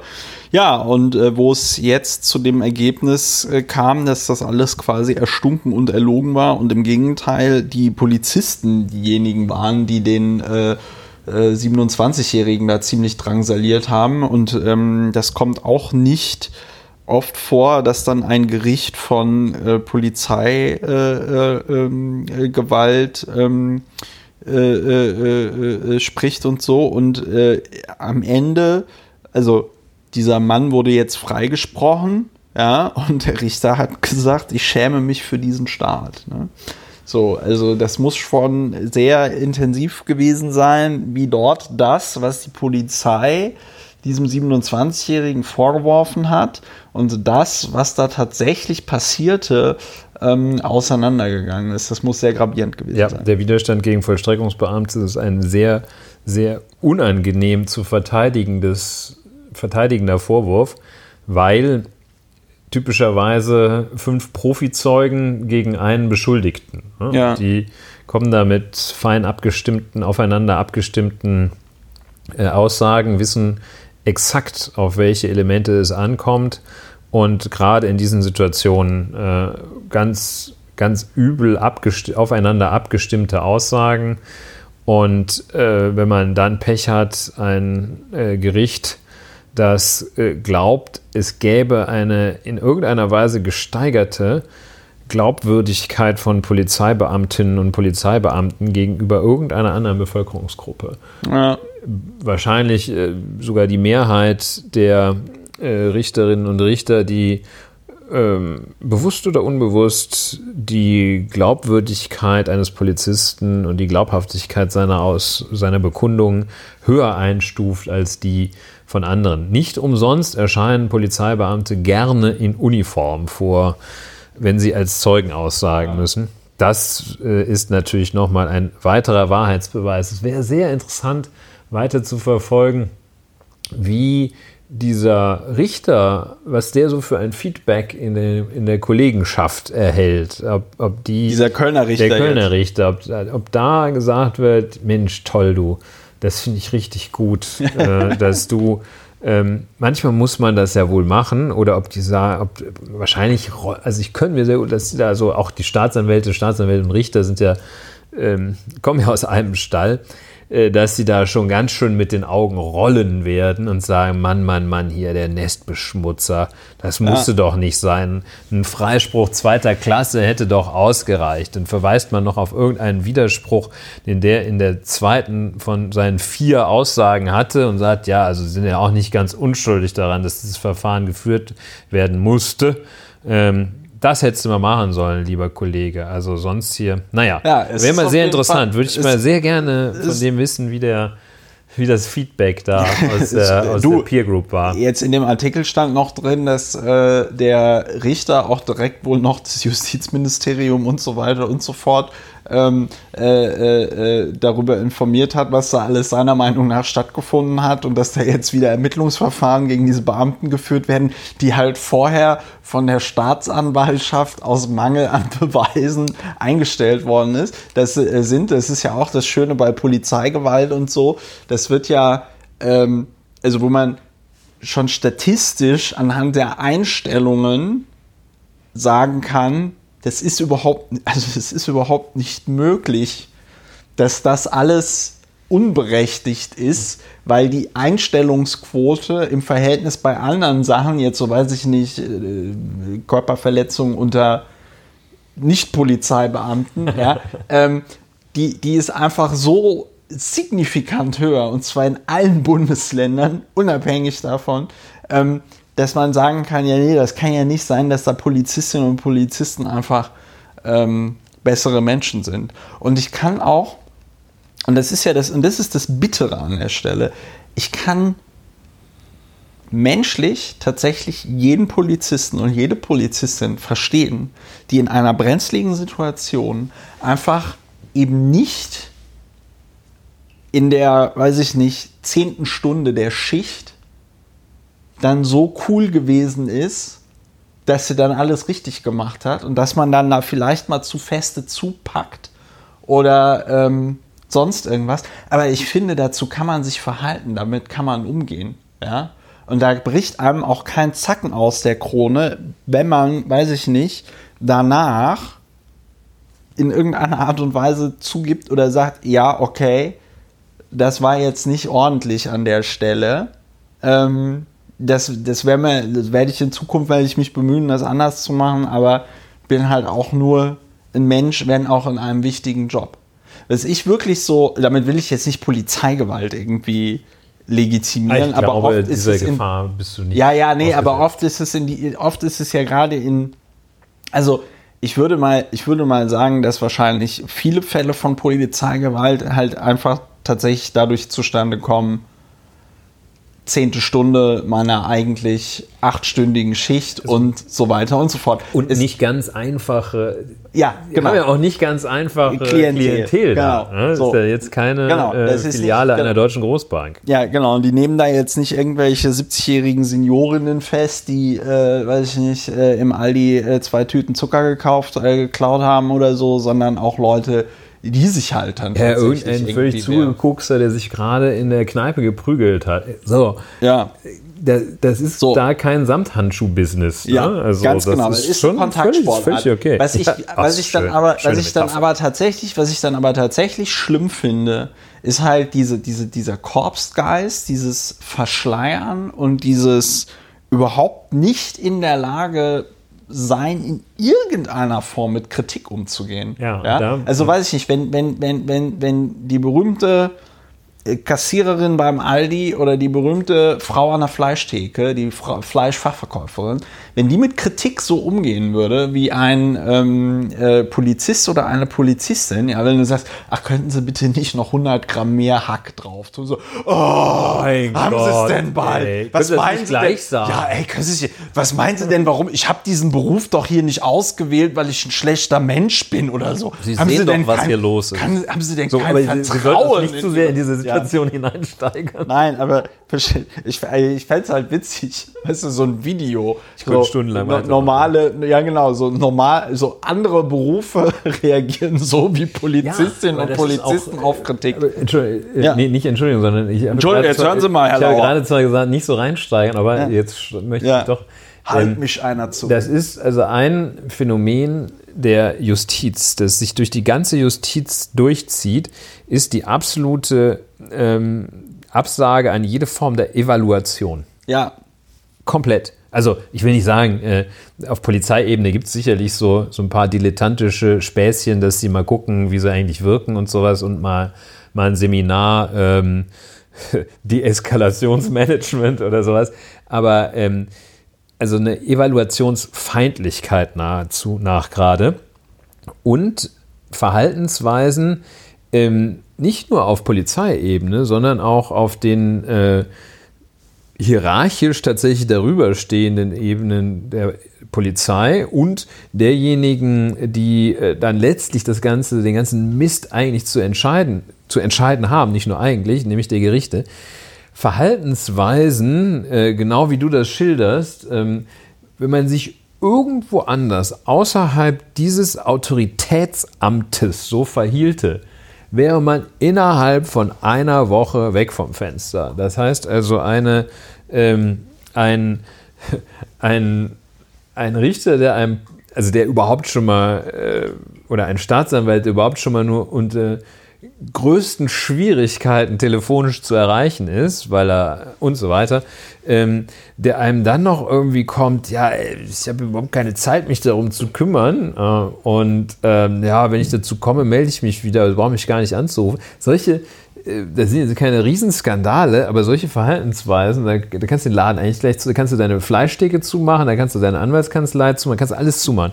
Ja. Also die Diskrepanz der Verhaltensweisen Ja. extremamente äh, brutal. Und Ja. ähm, ich verstehe, ja, sind wir immer noch bei Chemnitz? Naja, wir sind, ich, ich, ich, wir sind von Chemnitz so ein bisschen zu Köln gekommen. Ah, Köln, ja, und, genau, Äh, Im so. Köln-Zusammenhang haben wir dann uns mal so richtig die Seele vom Leib äh, gesprochen. Die Justiz, da muss auch mal was da, geschehen. muss, da muss mal was, da muss einer mal was machen. Ja. Nee, ähm, ja, aber wir wollten jetzt noch, also bevor das jetzt hier, weil wir auch ein bisschen auf die Uhr gucken müssen, weil äh, Termine, Termine.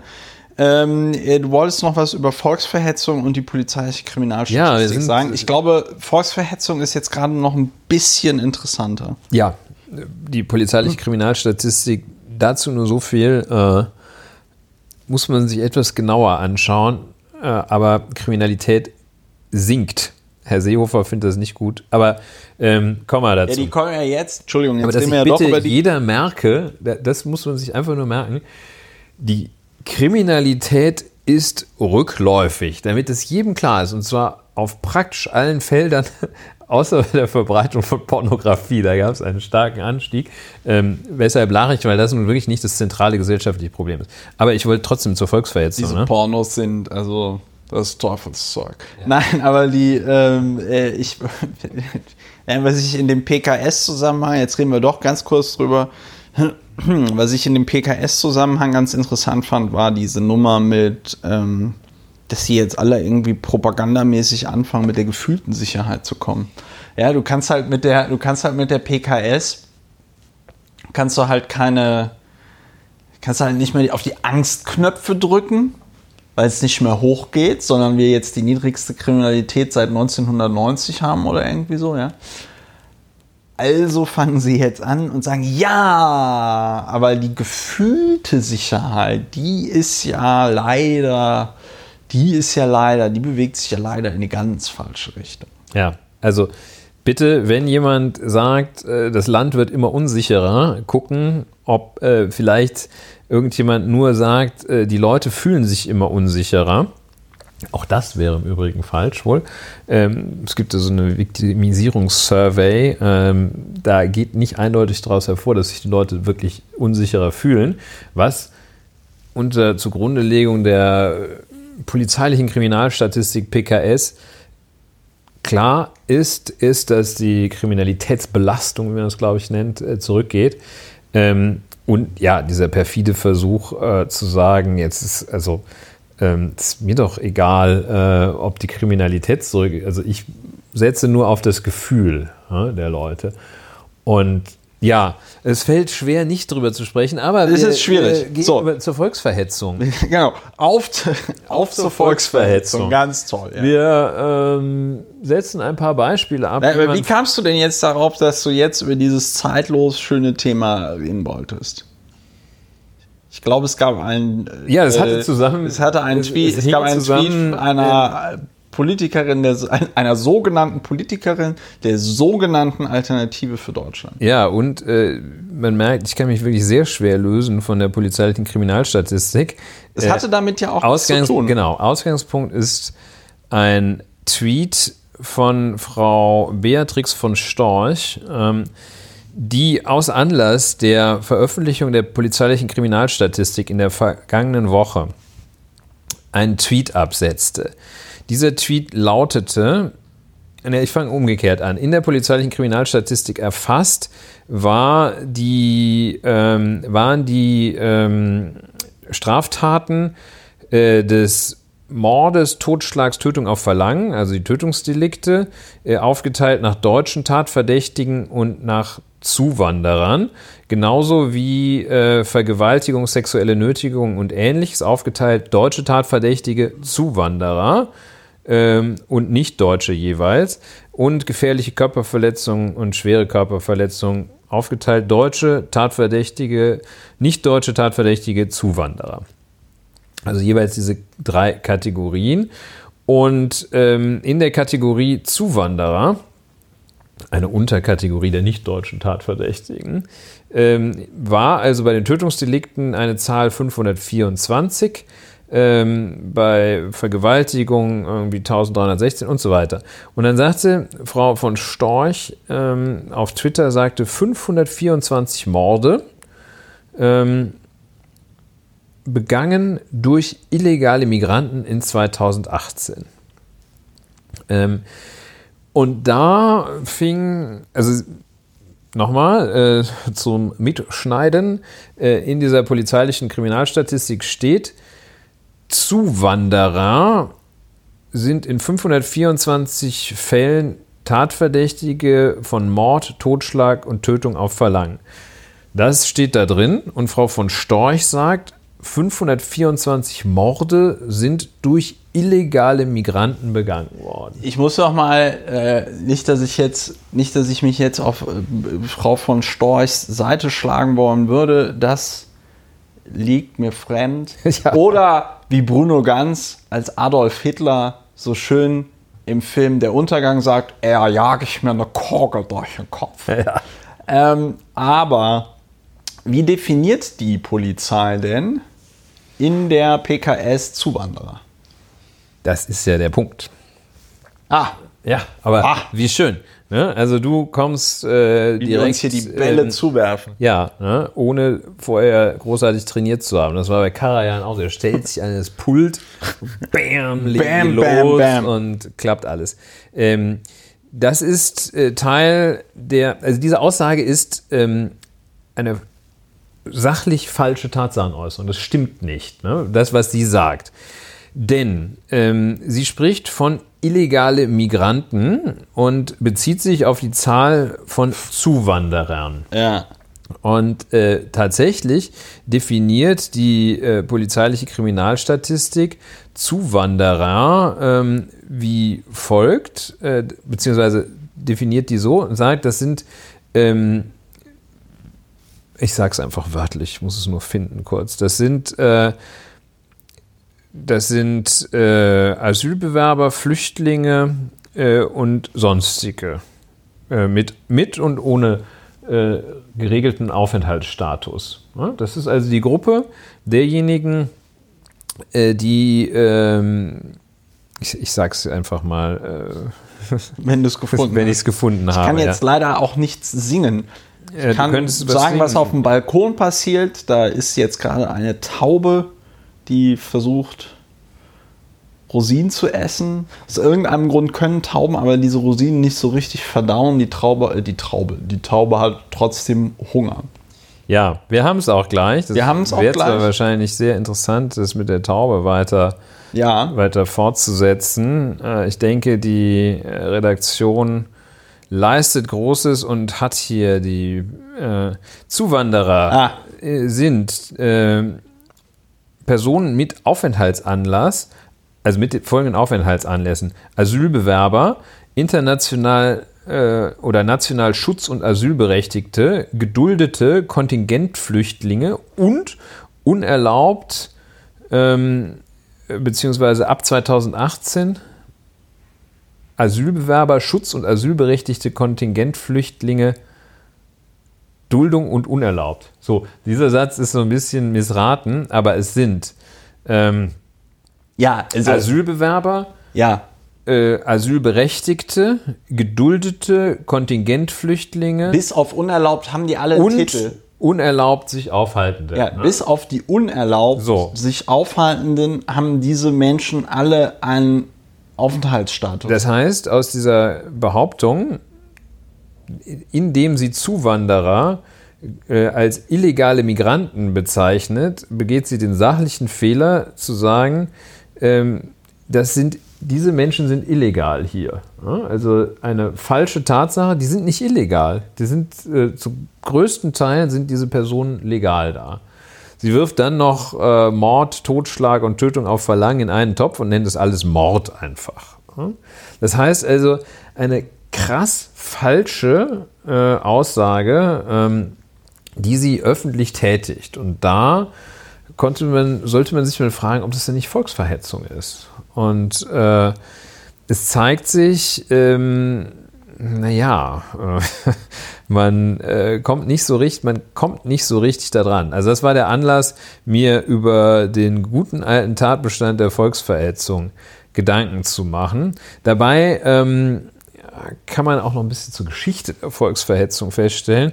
Ähm, der, die Vorschrift äh, ist äh, von 1871 äh, und lautete damals ähm, Anreizung zum Klassenkampf. Das, das hat ja man geil. dann Anreizung zum Klassenkampf. Ne? Geil. Ähm, und äh, das ist dann äh, diese, diese Strafnorm folgt der Entwicklung, der gesellschaftlichen und politischen Entwicklung ähm, die hat die alle mitgemacht. Ne? Also was dann äh, zwischen 33 und 45 als Anreizung zum Klassenkampf verstanden wurde, äh, das möchte man sich, muss man sich zwar, aber möchte man sich nicht wirklich vor Augen führen. Und ähm, der hat, also dieser, in dieser Anreizung zum Klassenkampfform hat dieser äh, Paragraph 131 des Strafgesetzbuchs äh, tatsächlich wohl bis 1959, 60 äh, gehalten. Ja. Dann gab es, was mir jetzt völlig neu war bei der Auseinandersetzung mit der historischen Dimension dieses Straftatbestandes, gab es wohl also im Jahr äh, 1959 ähm, eine ziemlich üble Serie antisemitischer Straftaten ja. in Deutschland, mhm. Brandanschläge auf äh, Synagogen ähm, und noch so ein paar ähm, antisemitische Justizskandale. Ja, da, da, kann ich, da kann. Da, Kannst du dich erinnern? Nee, da kann ich äh, deswegen was zu sagen, weil ich im, ähm, weil ich, weil die Technische Universität Berlin ja ähm, in ihrer geisteswissenschaftlichen Fakultät, nee, hat, nee, die gehört nicht zur Geistes, wobei ich weiß gar nicht, wie die da jetzt aufgehangen ist. Lange Rede, kurzer wir Sinn. Außen vor lassen. Wir haben das, wir haben einmalig in Deutschland das Zentrum für Antisemitismusforschung. Wir machen eine sehr tolle Arbeit, weil sie eben nicht nur zum Thema Antisemitismus forschen, sondern auch zu Vorurteilen, also Vorurteilsforschung machen und sich eben äh, vor allen Dingen auch soziologisch, aber auch historisch damit auseinandersetzen, wie kommen Vorurteile denn überhaupt zustande. Und ähm, dort habe ich mal vor Jahren, also es ist bestimmt jetzt schon fast zehn Jahre her, ähm, habe ich mal eine, eine Vorlesung besucht, Antisemitismus von 1945 bis heute. Ja. Und in dem Zusammenhang war es wirklich interessant, dass das, was für uns heute so selbstverständlich ist, nämlich dieses Volksverhetzungsding, das konntest du eben, ich glaube, bis da 59, 60, konntest, konntest äh, das konntest du nicht machen. Du konntest ähm, äh, gerade bei diesen antisemitischen Vorfällen und so ganz selten über Beleidigungen oder so, ja, aber das waren dann auch immer so Krücken. Es gab nicht den Straftatbestand, wie wir ihn heute kennen. Genau. Und das war der, also du wusstest das, äh, mir war das jetzt äh, neu, auch weil ich in dieser völligen äh, ja, absurden Weltbetrachtungsperspektive, äh, nämlich nur der eigenen, ja. äh, gedacht hatte, ähm, dass es zwischen 45 und äh, dem Zeitpunkt, wo ich irgendwie die Welt wahrnahm, eigentlich keinen Antisemitismus in Deutschland gegeben hätte. Also nicht so einen krassen, aber es gab wohl richtig krassen. Ja. Ähm, und ähm, man muss sagen, äh, er war ähm, gesetzlich nicht unter Strafe gestellt. Ganz genau, also, das war das Problem. Man konnte gegen Juden hetzen ja. wie zu Adolfs Zeiten ja. und sich dadurch nicht strafbar machen, wenn man nicht einen der typischen Straftatbestände wie Beleidigung, dafür musste man aber reicht es nicht zu sagen, die Juden, sondern dann musste man einen konkreten oder mehrere konkrete ansprechen. Ähm, oder wenn man gleich also zum Mord aufrief, aber außerhalb dessen konnte man sich dadurch nicht strafbar machen. Wie war das mit, ähm, ich, wurde dann in dem Zusammenhang auch dieses äh, Verächtlichmachung von Bekenntnissen eingeführt? Das kann ich nicht sagen. Das muss ich recherchieren. Also weil ich glaube, also weil ich bin mir nicht sicher, aber ich glaube in ganz seltenen Fällen konnte, also da müsste man jetzt noch mal irgendwie gucken.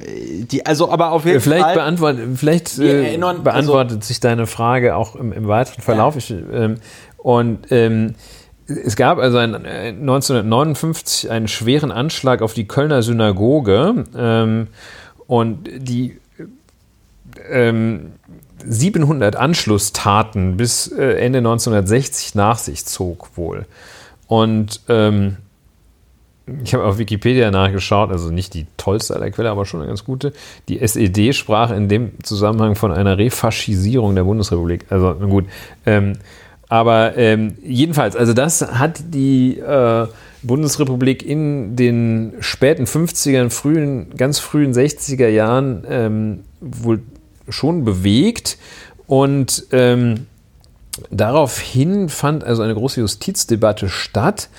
Und ähm, um den, diesen ursprünglichen Anreizung zum Klassenhass auszubauen, Klassenkampf. Äh, zum Klassenkampf, ja, um den auszubauen, ähm, zu einem Gesetz, das äh, eben vor solchen volksverhetzenden äh, Handlungen schützen würde. Und äh, dann hatte man da zunächst ähm, ausschließlich die jüdische Bevölkerung oder Juden insgesamt äh, geschützt äh, dem, dem, dem Regelungsgehalt dieser Norm nach und ähm, hat sich dann aber entschlossen, ähm, das auszuweiten äh, auf den Angriff auf die Menschenwürde aller klarer, äh, näher definierten Gruppen äh, und äh, hat dann zusätzlich da noch die, die Auschwitz-Lüge unter Strafe gestellt und ähnliches. Also das ist der, das ist der Ursprung dieser Formulierung.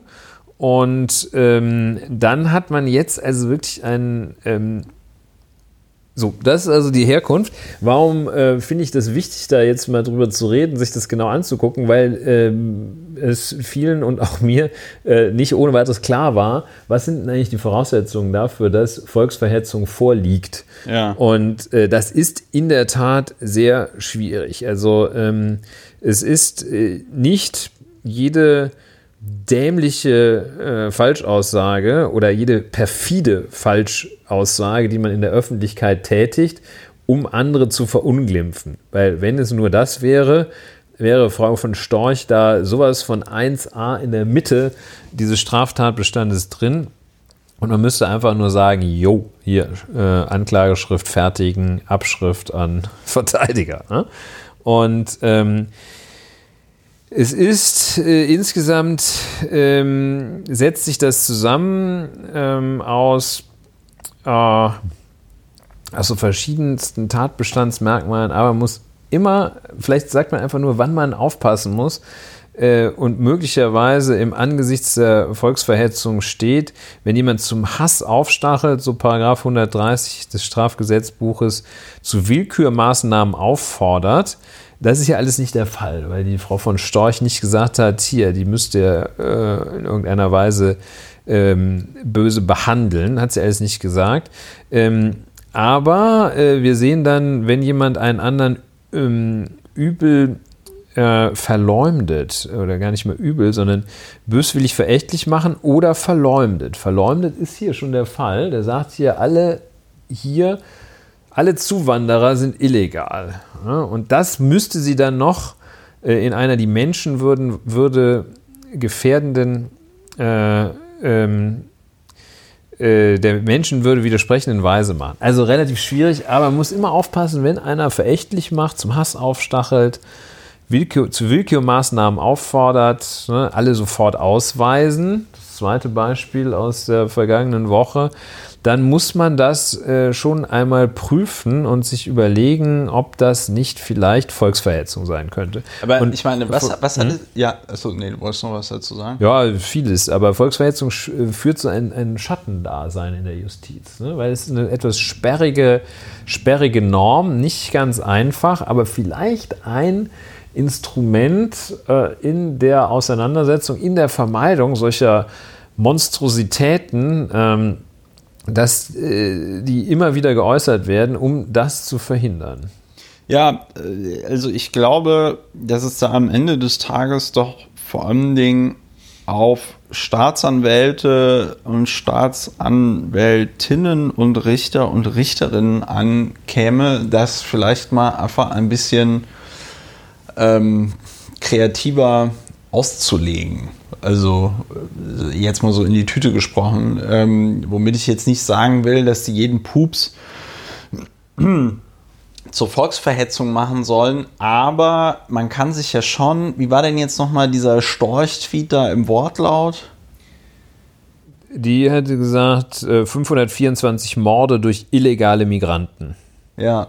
In 2018. Ja, aber wie, ne? wie, wie geht es denn weiter? Ja, dann Körperverletzung. Ja, ist, sie kommentiert das ja, sie kommentiert, das, sie kommentiert das doch am Ende noch. Nein. Nicht? Nein. Und der Seehofer, so Deutschland ist, ist sicherer. sicherer. Ja, doch, geworden. ja, okay. Ja, gut. Also man kann sich ja, ich finde, man kann sich schon an dieser Stelle mit der Frage, man kann sich ja schon mit der Frage auseinandersetzen, was will sie denn uns damit sagen? Das ist völlig richtig. So, ähm, ähm, mhm. so, ja. Ja. Nein, bitte, weil du jetzt sagst, das ist völlig richtig. Ja, das ist völlig richtig. Ähm, ich habe selbstverständlich, würde ich nicht wundern, äh, Schwierigkeiten mit der Forderung, Strafnormen kreativer auszulegen. Das ja. geht natürlich nach meiner festen Überzeugung ja. nicht. Ähm, ist aber auch nicht, ähm, ist aber auch nicht erforderlich. Ähm, man muss sich um diese Strafnorm überhaupt erstmal kümmern. Und äh, das ist eine Sache, die ohne weiteres, ähm, da ist die Strafverfolgung nicht so wahnsinnig schwierig, weil diese Sachen, die finden ja in der Öffentlichkeit statt, typischerweise.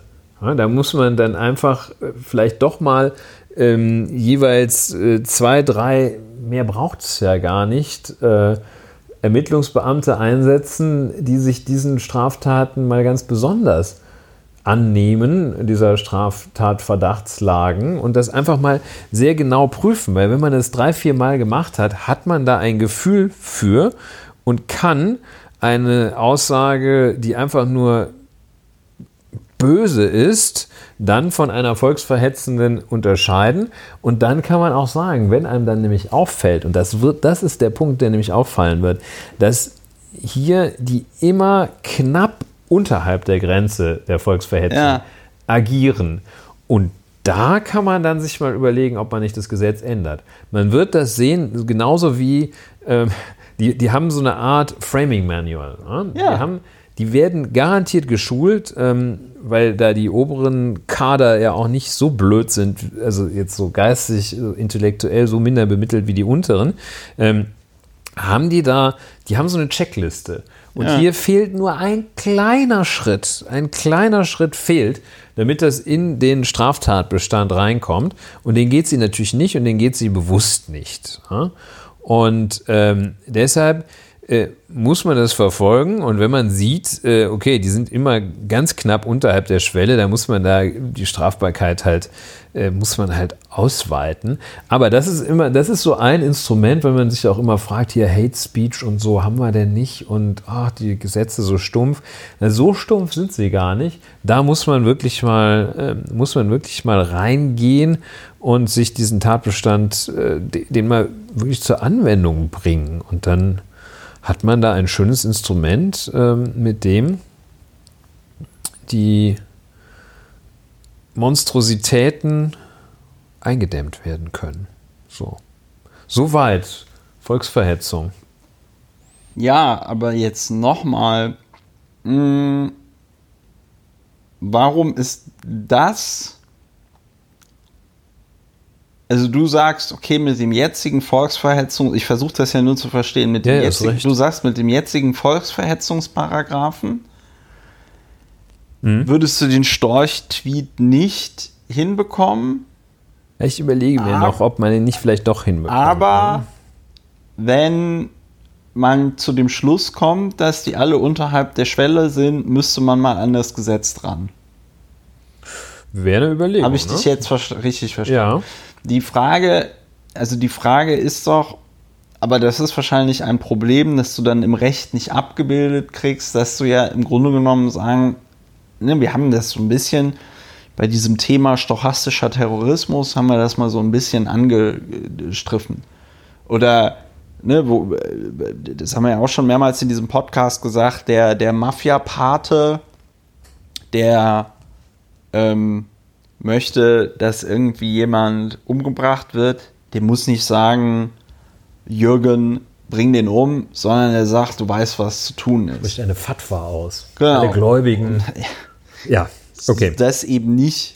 So, und wenn also Beatrix von Storch sachlich falsch sagt, 500 Morde durch illegale Einwanderer, dann will sie ja auf was hinaus. Dann ist das ja eingerahmt in ihre sonstigen Äußerungen, wo sie zu einem anderen ähm, Anschlag oder Mordfall ja auch schon mal irgendwie twitterte, ja, dieses Blut klebt an den, an den Händen von Frau Merkel Ja. und so, ja. Ähm, und da stelle ich mir halt die Frage, ja, natürlich erfüllt, wenn du das jetzt so richtig orthodox auslegst, dieser eine Tweet möglicherweise singulär betrachtet nicht den Fall der Volksverhetzung. Aber wenn du dir das ganze Auftreten und Övre von Frau Storch anguckst, dann möglicherweise schon in irgendeiner Form. Ja, das ist äh, eben der, der Ansatz, weil ähm, also für den äh, orthodoxen Juristen ist das, ist das relativ klar. Aber ich möchte ja auch, äh, indem ich das hier mit dir erörtere, weg von dieser orthodoxen juristischen Betrachtungsweise ähm, und zu einer, weil die orthodoxe juristische Betrachtungsweise zeichnet sich eben in der Tat durch jeglichen Mangel an Kreativität aus. Ja, das war Ähm, nun, äh, ich weiß, ja, ich komme dir ja ein bisschen entgegen. Ähm, und ähm, und ähm, die äh, Kreativität ist so das rote Tuch natürlich für den Strafverteidiger zumal, weil der sagt, also äh, Kreativität ist ja verboten. Äh, man darf ja nur wegen der Sachen bestraft werden, die ausdrücklich im Gesetz als strafbar sanktioniert sind. Ja, so, aber ähm, deshalb ist also Kreativität vor allem äh, seitens des Gesetzgebers unter Umständen gefragt und ansonsten auf Seiten der Rechts, äh, Rechtsakteure vom Anzeigenerstatter bis zum Richter ähm, ist einfach gefragt, mit Beharrlichkeit zu agieren. Und, ja. und sich natürlich zu fragen, ähm, weil das, was du auch geschildert hast, äh, dass diese, diese Wahrnehmung teile ich äh, uneingeschränkt, dass das Ganze Volks, also sich wie Volksverhetzung anfühlt und ähm, dass das Ganze ähm, eben gerade nicht harmlos und nicht strafwürdig ist, äh, ist falsch. Ne? Und es fehlt eben nur dieser eine kleine Tick. Äh, und dann muss man sich halt fragen, ja, kann der das denn ausmachen? Das ist sozusagen nur eine kleine Formalität. Weil sie hätte zum Beispiel, wenn sie in diesem unsäglichen Tweet, hätte sie nur noch, hätte sie irgendwie ein, so, so ein kleines Schimpfwort. Also hätte sie gesagt, hätte sie zum Beispiel gesagt, alles dreckige illegale Migranten, wäre es überhaupt ja. kein Problem gewesen. Dann wäre das ganz eiskalt, oder das heißt eiskalt, äh, glasklar meine ich natürlich, äh, Volksverhetzung gewesen. Ne? Hätte so ein, oder was weiß ich, Ungeziefer, irgend so ein, irgend so einen üblen Begriff da noch, äh, oder Unrat, was ja noch harmloser als Ungeziefer, so, ne? Ja. Also einen kleinen Begriff. Und da, finde ich, stellt man fest, das ist so ein Wertungswiderspruch. Das, das eine, die, die haut hier so einen üblen, so eine üble Falsch-Irreführung heraus. Ja.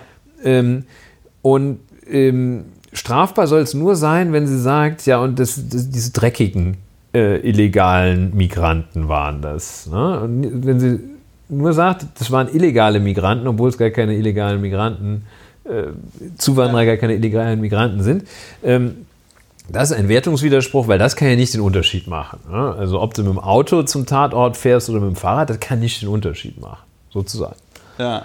Ja, äh, das heißt also, ich bin eigentlich so gesehen, da habe ich die Hoffnung, dass sie sich immer weiter dran tasten ähm, an die Grenzen ihres Volksverhetzungsmanuals und dass sie die irgendwann kriegen wir die. Ne? Ja. Dass sie dass die da irgendwann, wer sich, wer sich so nah an die Grenze heranarbeitet und das erkennbar auch ähm, systematisch macht, ähm, der verliert irgendwann, irgendwann überschreitet er die Grenze. Er will die mal gucken, ob das nicht, ob das nicht noch ein Stück weiter geht und noch ein Stück weiter und dann irgendwann haben wir sie. Deshalb muss man aufpassen, wo immer sich äh, eine äh, Beschimpfung zeigt, jemand zum zu irgendwelchen Maßnahmen auffordert, alle ausweisen, das wäre zum Beispiel Willkürmaßnahmen. Ja, hast du denn, aber hast du denn in dem, ähm, in deiner, hast du denn zufällig die Begründung des ähm, Bundestages für den Volksverhetzungsparagraphen in seiner jetzigen Form? Das finde ich nämlich auch nochmal sehr interessant, da die Intention des Gesetzgebers, also das werden wir jetzt auf die Schnelle nicht finden, ähm, die Intention des Gesetzgebers äh, ähm, äh, rauszufinden. Ja. Weil, also, ich, ja, es ist halt wirklich, es ist halt wirklich so eine Grauzone. Vielleicht ist auch das einzige Fazit, was man an dieser Stelle ähm, ziehen kann, was natürlich auch bekannt ist, aber was man dann nochmal wiederholen muss, dass die neue Rechte diese Grenzen natürlich auch ganz klar bis zum, also wie du es selber beschreibst, Get No ausnutzt, ja. ähm, um eben das zu betreiben, was sie da betreiben. Und ich finde aber, und deswegen habe ich gefragt, was steht in der Begründung drin, weil ich finde, vom Ergebnis her ist es ja, wie du es selber auch beschrieben hast, vollkommen unerheblich ob die da jetzt noch irgendein Schimpfwort mit reinbaut oder nicht. Ja, vom Ergebnis her, also die Wirk vom Ergebnis und der Wirkung her ja. ist es völlig äh, unerheblich, weil also ähm, die Motive des Gesetzgebers sind ja das eine, das, äh, aber auch das geschützte Rechtsgut ist ja immer die Frage. Ähm, welches ist das? Und da ähm, ist äh, nach der herrschenden Meinung ist halt geschütztes Rechtsgut, das also Welch, was soll dieser Paragraph Volksverhetzung schützen? Der soll den öffentlichen Frieden schützen. Ja. In zweiter Linie oder etwas nachrangig auch Individualrechtsgüter, die öffentliche Sicherheit, aber erstmal den öffentlichen Frieden. Das ist diese Sanktionsnorm, die dafür sorgen soll, dass es hier zivilisiert zugeht. Ne? Also das Gegenteil von äh, öffentlichem Frieden ist halt Unzivilisiertheit und Unfrieden, äh, Barbarität oder wie man das nennt. Und ähm, ja, wenn man dieses, dieses, dieses Schutzgut nimmt, äh, in der Tat, ne, macht es keinen, macht's keinen Unterschied. Und äh, ja, deshalb. Ja, deswegen war ich ja, also ja. Ja, ja, man bleibt, sehr ja, viel ja. Man bleibt, man bleibt ein bisschen ratlos zurück. Also, Finde ich schon. Aber ich meine. Ja, das ist, das ist das Wesen des Rechts, dass man etwas ratlos zurückbleibt. Ja, also, weil ich mir halt gerade. Gut, aber äh, so ist das eben. Nur ist das, also ich glaube, es ist auf jeden Fall nicht im Sinne des Erfinders, also im Sinne derjenigen Leute, die sich damals Gedanken darüber gemacht haben, ähm, wie Volksverhetzung, was Volksverhetzung sein soll. Ja? Ähm, es ist nicht im Sinne dieser Menschen, dass dieser Beatrix von Storch-Tweet nicht so, unter Volksverhetzung äh, fällt. Genau, ein weiterer Gedanke äh, in diesem Zusammenhang ist, ähm, in der Diskussion äh, äh, steuern dann äh, viele Spezialagenten sofort auf die Meinungsfreiheit zu. Sagen, ja. oh, man wird doch noch mal und hier Meinungsfreiheit steht auch im Grundgesetz. Ähm, und da zeigt sie sich wieder die gute alte Trennung zwischen Meinung und Tatsache. Weil wenn man sagt, alle Zuwanderer sind illegal, äh, dann ist es, das ist eine Tatsachenbehauptung. Das ist keine Meinung. Das kann man objektiv feststellen. Also nicht naturwissenschaftlich, weil Illegalität lässt sich nicht im Labor messen, glaube ich. Äh, aber äh, das kann man objektiv feststellen, indem man guckt, sind das Illegale, also Leute, die sich rechtswidrig aufhalten, oder sind es keine Illegalen, also Leute, die sich mit Recht und Fug, zum Beispiel einer Duldung hier aufhalten. Das guckt man sich an, stellt fest, nee, das sind äh, sowohl Leute, die sich unerlaubt aufhalten, als auch Leute, die sich erlaubt aufenthalten, Leute, zu deren Aufnahme wir sogar verpflichtet sind und selbst verpflichtet haben. Ja. Und da sieht man, es ist einfach falsch, was sie sagen. Und für falsche, für falsche Tatsachenbehauptungen kann man sich nicht auf Meinungsfreiheit stützen. Fertig. Aus Ende. So, und das ist hier, ich glaube einfach, also ich habe es auch nicht, sonst wäre ich ja der Gesetzgeber, wenn ich jetzt wüsste, wie es geht. Ja. Ne? Ähm, und habe es auch noch nicht äh, zu Ende gedacht.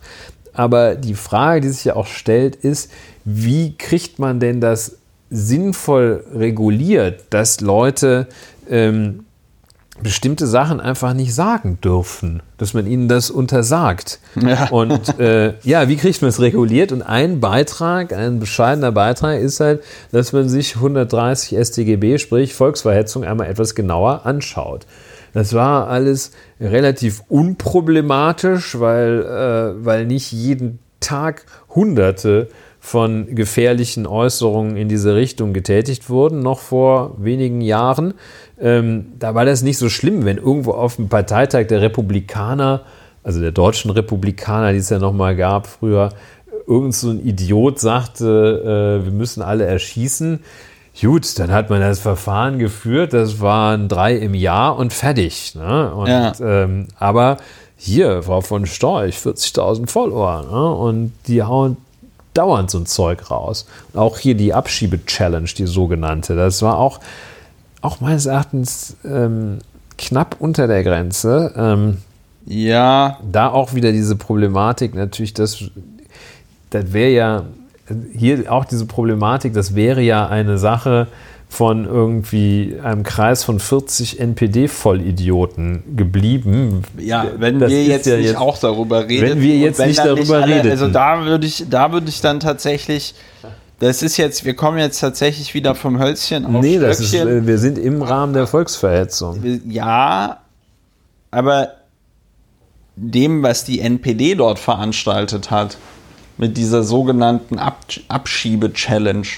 Also, da haben, ich habe mir das auch angeguckt auf Twitter. Da haben tatsächlich Udo Vogt äh, der Vorsitzende der NPD in Deutschland, dessen Namen ich nicht kenne, und noch, also wirklich, ich glaube, vier andere Leute. Ja. Hier noch der Sebastian Schmidtke, der Vorsitzende der NPD in Berlin ist es, glaube ich.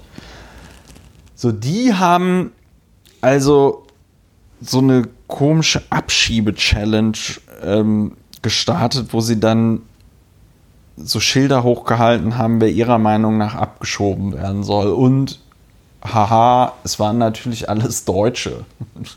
ja, so Dunja Hayali oder wie die heißt, äh, die sollte also abgeschoben werden und ich glaube auch noch die Safsan Chebli oder so. Ja.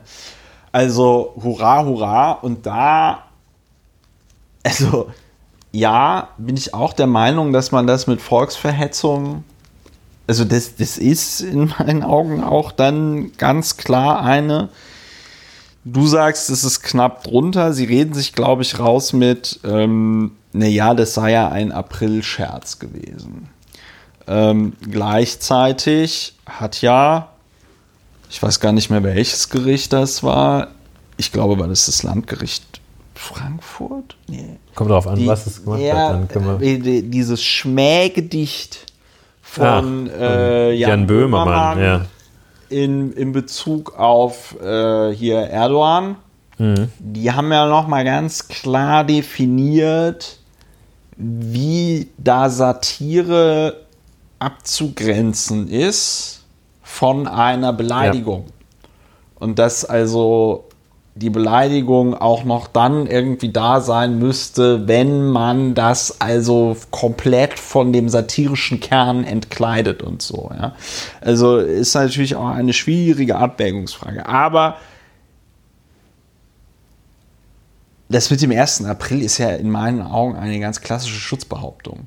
Ja, die ist, also, die ist völlig so verfehlt. Die ist aber so meines Erachtens auch nicht das, ja. äh, das Kriterium, an dem das scheitert, an dieser. Also, Sondern was ist das Kriterium, an dem das scheitert? Dass äh, sich diese idiotische Abschiebe-Challenge, die sogenannte, nicht auf eine konkrete nationale, äh, rassische, religiös äh, oder ethnisch bestimmte Gruppe richtete. Ja? ja? Also, wenn du gesagt hättest, welche Volksgruppe welche, äh, ja, ich will jetzt hier nicht versuchen, irgendwie, äh, jetzt nicht versuchen, hier volksverhetzende Äußerungen zu produzieren, aber ähm, wenn es sich gegen die Eritreer gerichtet hätte, ja. ähm, dann wäre das, wäre das etwas anderes gewesen. Ja, aber ich finde, man kann das schon könnte das schon verargumentieren, wenn du einfach hingehst und sagst, es richtete sich ja ganz klar gegen Personen. Ja, das reicht nicht. Ne? Also als, als definierte Gruppe, rechtlich. Augenrollen. Die als Personen, die von der NPD da oder von diesen NPD-Lern ja als irgendwie in irgendeiner Form ausländisch wahrgenommen werden, ja. also Menschen mit Migrationshintergrund. Ja. So, ja. Bums. Ja, äh, gut, Claudia Roth, die da, glaube ich, auch vorgeschlagen wurde, fällt, da, ähm, sinnvoll, ja. fällt da dann nicht drunter. Aber wenn du irgendwie äh, hier Dunja Hayali und äh, Sassan Schäbli, wenn du sagst, ja, die sollen abgeschoben werden, dann richtet sich das natürlich gegen eben eine Gruppe von Deutschen mit Migrationshintergrund. Ja, ja, das wäre. Und das ist in meinen Augen schon Volksverhetzung. Und das meinte ich vorhin mit dem, der muss so ein bisschen kreativer sein und nicht, also klar, die wissen natürlich auch, was sie da machen und wie sie es betreiben. Aber ja. Ja, wie gesagt, wenn man jetzt den äh, Begriff kreativ, wenn wir den ersetzen könnten durch, äh, muss man sich halt anstrengen. Ja. Äh, fleißig sein, ja. dann äh, sind wir dabei. Äh, ob man am Ende des Tages sagen könnte, diese Abschiebe, Abschiebe, die sogenannte Abschiebe-Challenge erfüllt den Tatbestand oder nicht, sei dahingestellt. Ähm, aber muss sich halt an, muss sich halt Mühe geben und nicht so nur irgendwie was ich mir, was Schwarzfahrer in den Knast bringen, wenn man das innerhalb von fünf Sekunden fertig hat. Ja, was ich mir bei dieser Abschiebe-Challenge wiederum und deswegen finde ich es eigentlich schade, dass wir in diesem Podcast darüber sprechen. ähm, also ich finde es wirklich schade, was ich mir da tatsächlich, weil ich habe dazu auch nichts getwittert. Ja. Ja, das ist das, völlig Einzige, richtig. das Einzige, was ich gemacht habe, ist im Hintergrund mal bei der Senatsverwaltung für Inneres angefragt, ob man da nicht irgendwas unternehmen Ja. könnte, die wohl nach irgendeiner Prüfung auch zu dem Schluss kam, na, es, ist, es reicht nicht. Und was ich mir da aber tatsächlich gewünscht hätte, wäre strategisches Schweigen gewesen. Ja. Weil das hatten wir mal an einer anderen Stelle in diesem äh, Podcast, als er, glaube ich, noch Lauer informiert hieß. Ähm, klar, mit solchen Sachen wie von Beatrix von Storch, die mit ihren 40.000 Followern, ähm, da muss man sich in irgendeiner Form zu verhalten. Aber wenn wirklich fünf oder sechs NPD-Hanseln irgendeinen menschenverachtenden Scheiß veranstalten, dann muss man da halt echt einfach, ähm, dann muss man das halt echt einfach ignorieren. Ich meine Und schon, find- wir können, Ja. Ja, ich meine schon, wir könnten, konnten und durften, vielleicht mussten wir jetzt drüber sprechen.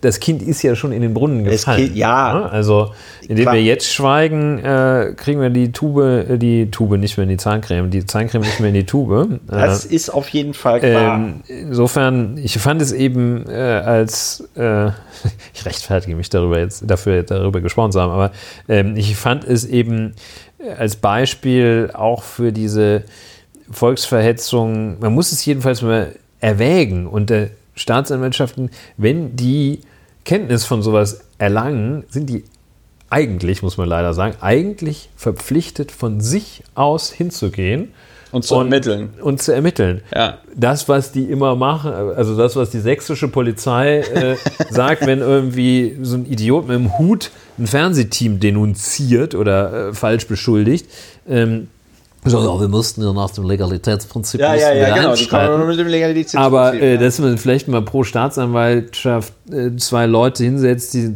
die, die sich mal Twitter anschauen und gucken, ob man da nicht irgendwie so von Straftaten Kenntnis erlangt. Das Problem bei Storch ist halt, dass du, äh, dass sie natürlich Immunität hat und dass du in dem Moment, in dem du, also du musst, bevor du anfängst zu ermitteln, ähm, die Immunität aufheben. Ja, ja, und, das ist, ähm, äh, ja, Das macht sehr besonders schön. ja, das macht es aber auch für einen Staatsanwalt, der möglicherweise Ja, ist ein bisschen, lästig, ist ne? lästig, ne? ist Arbeit. Lästig. Ne? Ja, ja, geht Nein, auf Kosten des Wochenendes. Ja, ist, ist schlimm. Nein, aber ähm, was, wen, was wir jetzt in diesem ganzen Aspekt, Wegen Kita-Schließzeiten ermittelt die Staatsanwaltschaft nur eingeschränkt.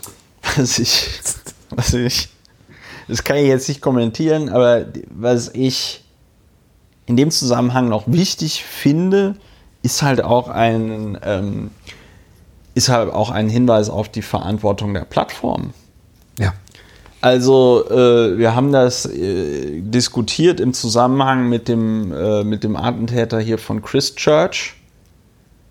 Aber es ist für mich nach wie vor nicht nachvollziehbar, warum Plattformen wie Twitter und Facebook gegen Islamist, islamistische Propaganda durch den islamischen Staat sehr gut vorgegangen sind und anscheinend auch noch weiterhin irgendwie vorgehen, aber gegen Rechtsradikale, White Supremacists und so nur äußerst zögerlich vorgehen. Also das und, wär- hm. und es ist, ich finde, das das schönste Beispiel dafür, wie gut dieses Deplatforming funktioniert, ist dieser ähm, äh, ist, ist, ist, ist dieser, ah, wie heißt der, irgendwie Milo Milo Janayopoulos oder irgendwie so, muss man auch wirklich nicht mehr kennen, war halt so eine Schwierig zu googeln. ja, war halt so eine Figur der amerikanischen